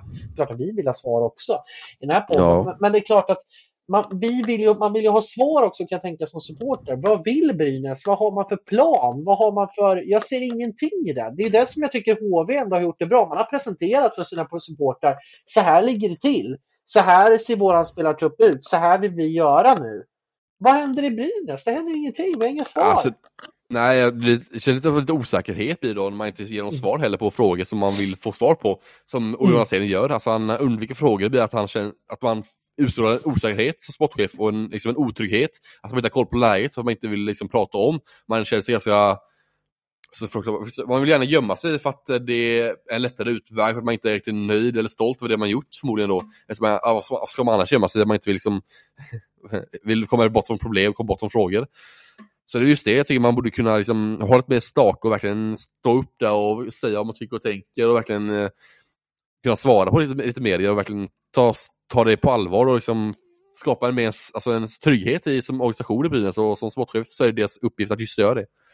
Så, ja, ja, för där, ju, där, har ju, där har ju nubben varit alltså, föredömlig måste jag säga. Alltså på alla sätt och vis. Så, såna, ja. liksom, att han ändå går ut och pratar, ändå finns tillgänglig, ändå liksom är, är liksom svarar också på frågorna. Svar, duckar inte för frågorna, gömmer sig inte utan presenterar verkligen att så här vill vi mm. göra, så här ser vi det har man kontraktet, nu är han väldigt frispråkig, kanske lite mer frispråkig ja. än andra sportchefer Men jag uppskattar det och jag tycker att det, det ger en bättre harmoni för jag tycker att det finns så enormt många frågetecken i Brynäs som skulle behöva rättas ut.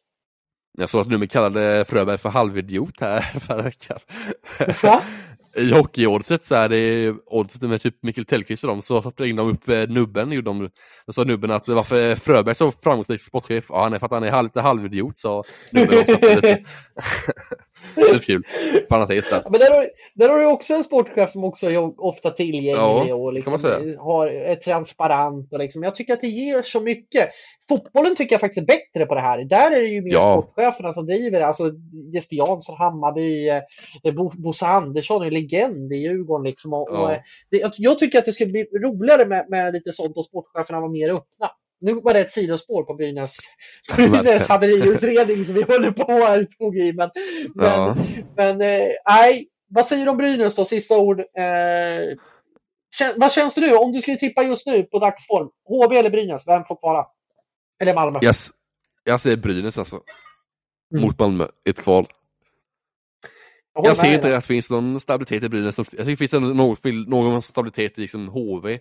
Det vill säga något mer stabilitet än vad finns i Brynäs tycker jag. Framförallt finns det liksom mer harmoni tycker jag i deras grupp. Ser man verkligen på isen så.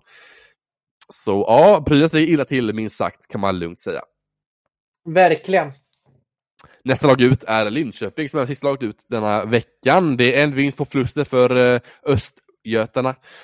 5-2 vinst mot Brynäs tisdags, en 6-1 torsk mot Frölunda i torsdags och en 2-3 overtime torsk mot Örebro i lördags. Och sen följde man ju upp det med en eh, stark seger igår mm. mot Rögle med 5-4. Eh, nej men jag tycker att det, det våras lite för Linköping. Jag tycker ändå ja. man har det. Eh, man, man, är, man är Linköping, skulle ja. jag vilja säga. Men man tar steget rätt tycker man, Ja, man tar små steg i, i rätt riktning varje vecka här nu tycker jag faktiskt. Man, man, man är ändå med. Det ser inte alltid glimrande ut och den match man gjorde mot Frölunda var ju väldigt, väldigt svag för i torsdags, alltså 6-1. Men man studsade mm. tillbaka, var väl okej okay mot Örebro och tar ju en poäng där liksom. Eh, tycker jag ändå. Alltså det, det, finns ändå ljusglimtar och man har ju någonting som inte de andra bottenlagen har. Alltså där, där, det segmentet har man ju lämnat. Man har ju en nivå över där liksom, på alla sätt och vis. Ja. Man har spelare som kan göra skillnad. Jag tycker framförallt backsidan där det är väldigt, väldigt, väldigt bra och gör ju väldigt ja, men, både producerar och liksom som, som Fantenberg bara sväljer istid. Jag tror han spelar typ 30 minuter mot Örebro eller någonting sånt. Alltså, är ju helt, helt galen i, i, i, speltiden. Och det känns som att eh, det ändå, man har haft en del skador, och en del avbräck och sådär, men det, det, känns som att Linköping ändå, man är tryggt, man bygger och jag tror att det här med Klas Östman och allting där, jag tror att det, det, här kan bli bra under en längre tid. Det kanske inte kommer bli någon jättehög placering i år. Alltså jag har kanske ganska svårt att se att de ens tar sig förbi play-in. Men jag tycker mm. ändå att det finns saker och ting som är väldigt, väldigt bra och jag tycker som man ska bygga på till nästa år. Och med de, visa, vis, de visdomsorden har Andreas så vi lämnar veckans körschema och till nästa segment då som är veckans hetaste. Eh, och Andreas, nu får vi mm. lära prata om Romas utbrott mot Nordlöf, för det är nämligen veckans händelse tycker jag. Eh, I matchen mm. mot Brynäs då. Romas totala utbrott mot huvuddomare Johan Nordlöf där mot Brynäs förra veckan. Ja, det var ja. först en situation där han blev hakad, han uppe i kassen blev han hakad av en Brynäs-spelare. Sedan då fick han ett utbrott och skrek mot eh, Johan Nordlöf som tog, tog två minuter för abuse of official eh, på isen. Sedan så valde han att bli ännu argare och Roma slog klubban i sargen eh, och skrek ännu mer och då valde Nordlöf att ta eh, ett matchstraff för abuse of official på just nämnde Mikkel Roma som var missnöjd minst sagt med utvisningssituationen där som han ville ha utvisning men som han inte fick utvisning med sig. Ja du Andreas, Ja. det var väl en minst sagt den här situationen med två mot två match typ också och en 2-0-ledning. Jag tycker det var lite konstigt. Det är ett helt jättemärkligt eh, agerande från, från hans sida och jag, jag blir lite upprörd faktiskt på supportrar som på något sätt legitimerar hans beteende. För okej, Nordlöf kanske missar. Jag, jag tycker det är en hakningsutvisning. Det är bara det att det som man, man kanske inte tänker på det är att fortsätter Roma där, skulle han fortsätta åka där och verkligen liksom gå för det, dels har han ju bättre chans att göra mål. självklart. Men sen är det att blir du hakad och, och liksom, om- Brynäsbacken hade fortsatt då liksom gjort det, då, då hade det ju blivit mål i alla fall. För du Ja, kan ju exakt. godkänna ett mål när det är bakåt och du blir hakad eller någonting. Då, då in, ingår ju den regeln att då blir det ju mål i alla fall. Så hade han bara kört lite till, då hade, ju, då hade det kanske blivit en mer agerande. Antingen så hade han fått med sig en utvisning eller, Eller så hade han, hade han, eller ett mål. Mm. Nu väljer han istället att bete sig som en liksom Alltså det här är pojklagsnivå. Det, det är värre än pojklagsnivå. Att ställa sig två, alltså, två centimeter och stå skrika framför en domare. Sen slänga, i, eh, slänga klubban i sargen och vara skitsur. När, när man, Mm. jag skulle kunna förstå det om det är en förlust på ett annat sätt. Eller Mm. att det var liksom att man skulle få ett försök av kvitteringsläge eller någonting sånt. Eh, Ja. när det är sån konti- tid. Men det, man leder matchen, det är två minuter kvar, man har kontroll på matchen. Att då sätta sig i den här situationen och göra så här, jag tycker det är så jäkla osportsligt. Och sen bara slå i klubban i och så kasta klubban när man går ut. Alltså det, är- det är höjden av liksom. Jag förstår att man kan bli frustrerad och att man, man kan bli lite halvirriterad så. Men någon gång, det får faktiskt finnas gränser. Ja, jag håller helt med också. Det är väldigt konstigt att man nyss gör det med två minuter kvar matchen också. Man leder med 2-0 tror jag det var också i det läget också. Alltså det får man så utbrott med att ha öppet mål liksom. Det är, förstår de lite sämre det står lika match som säger, som står lika matchen, att liksom ett lag leder eller så. Men så att man liksom leder med 2-0 som lag och att man liksom är med i det laget och ska ha öppet mål och göra mål men som blir hakar då som man blir och kanske skulle varit utvisning egentligen. Men så, det är svårt att bli arg på det, det är liksom omgång 44 liksom. När man leder med 2-0 liksom i match som liksom man har vunnit nästan. Så ja, jag tycker det är lite över överambitiöst Ja. från Romas sida och lite för eh, överarbetat där i den situationen. Men det bästa är också Ja. att de möttes ju här igår, Roma och Nordlöv. Då bara stod de och skrattade mot varandra, så jag, Oskarshamn här. Då dömde Nordlöv och Oskarshamn och då stod de och skrattade så lite innan matchen började. Nordlöv och Roma, så de har ju släppt det nu. Så det är kul att se. Ja, det, är- det är fint att se i alla fall. Nej, men det jag kan bli upprörd det är hur, varför vissa supportrar bara ska gnälla på liksom Nordlöfs agerande. i Det här. Alltså, det, det, alltså man kan inte bete sig hur som helst. Alltså om jag säger så här, bara för att de parkerar för fel ute på isen, jag kan ju inte köra in i den personen. Kan ju inte göra. Nej. Jag kan ju inte, kan, ju inte, kan ju inte fälla en person bara för att någon gör fel. Eller jag kan ju inte bara liksom gå runt och vara arg på grund av att någon annan har gjort fel bara för det. Alltså, det, det, det hänger inte riktigt. Jag hade kunnat förstått på ett annat sätt om det var liksom en avgörande eh, sjunde final. Liksom. Ja, jag förstår man lite mer. På, på gränsen av ett friläge. Men det här är ju, det här är ju galet vad man håller på. Ja, det är det. Yes, och nu lämnar situationen tycker jag vi till nästa kategori då som är veckans hetspelare. Och jag har valt två spelare den veckan. Det är Somela och Anthony Greco. Två spelare som verkligen stod ut den här veckan. Anthony Greco med sex mål på tre matcher och Attisone med eh, ja, 13 poäng de fem matcherna och sju mål på tre matcher förra veckan. Det är två spelare som verkligen måste stiga ut och verkligen måste ta i beaktning här i denna kategori, tycker jag, får lite uppmärksamhet. Verkligen. Nej men alltså, det är, de bara kör. De bara kör, framförallt Somela. Alltså, jag vet inte hur.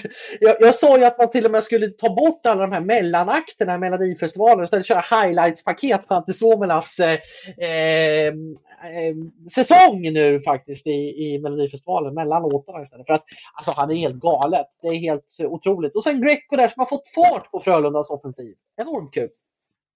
Yes, växer, eller växer tankefundering i nästa kategori då och då har jag valt en liten eh, ja, spännande sak.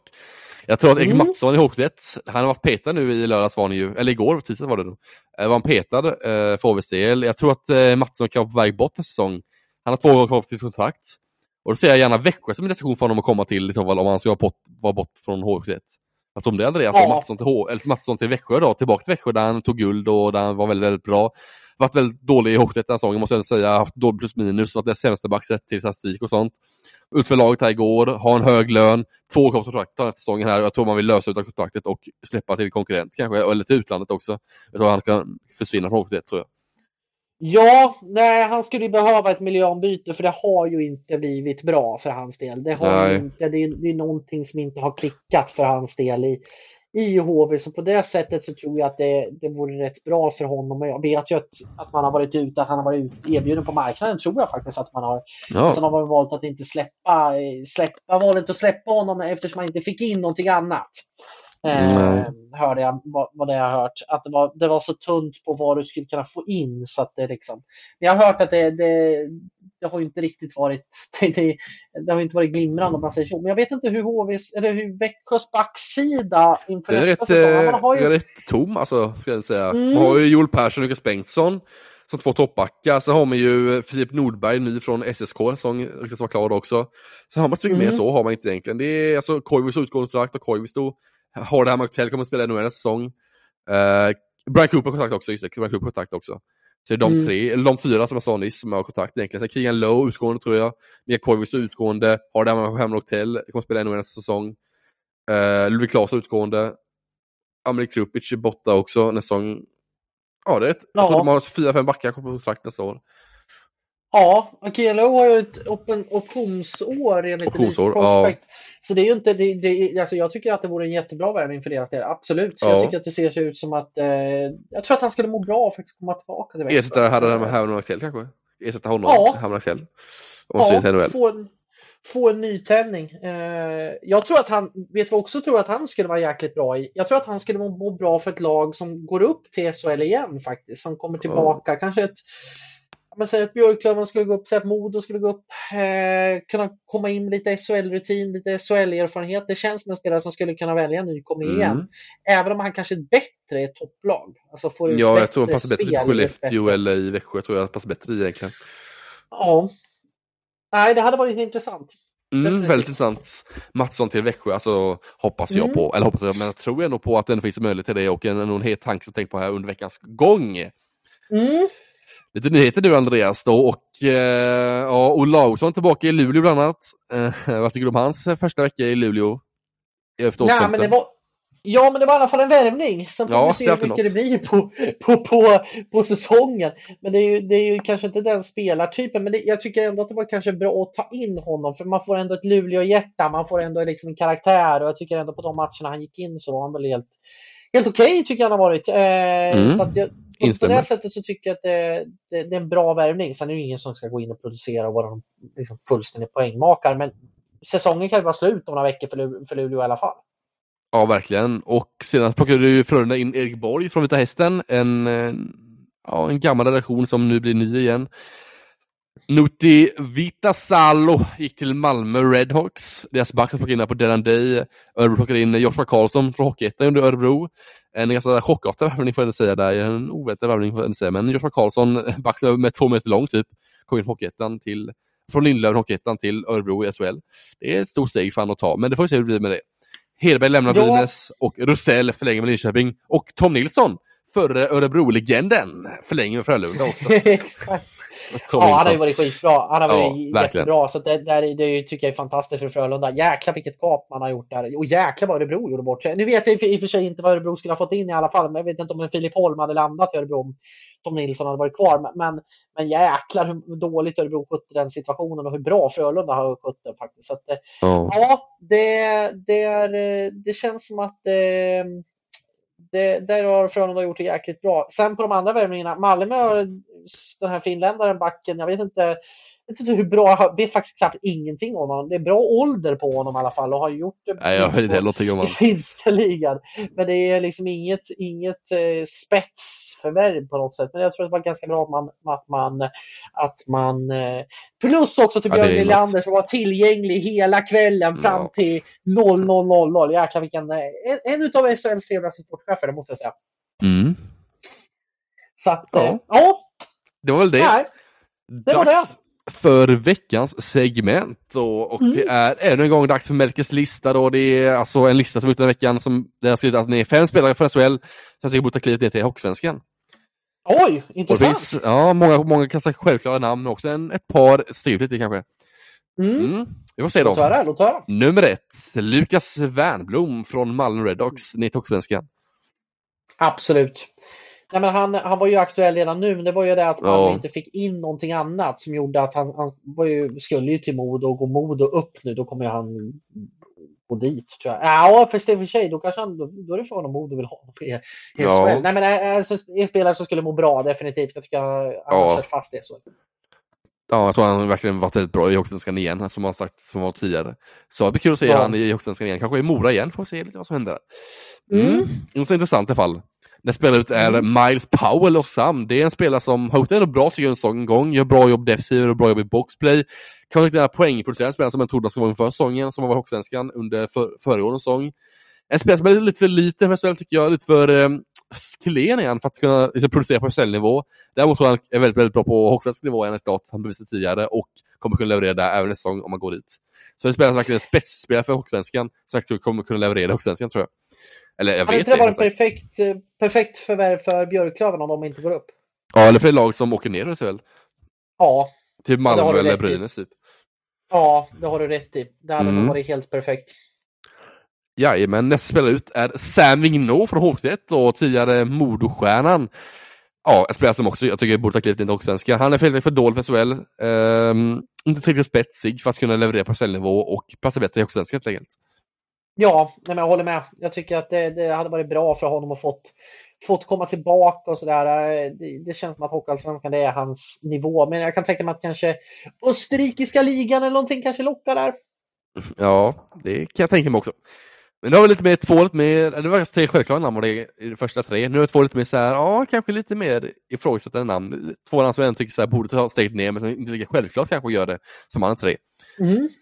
Först ut av de två spelarna som är kvar är Elias Pettersson i Örebro, backen där.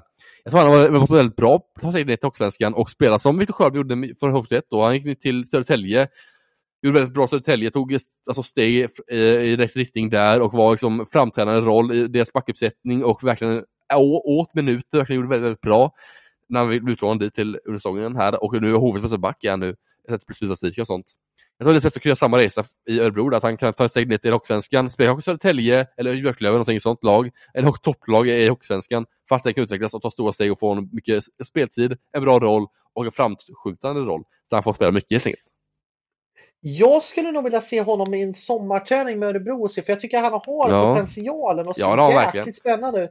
Och har ju tagit stora kliv i, i år, så jag skulle vilja se potentialen där. Vad, en sommarträning till med Örebro, vad kan det ge? Mm.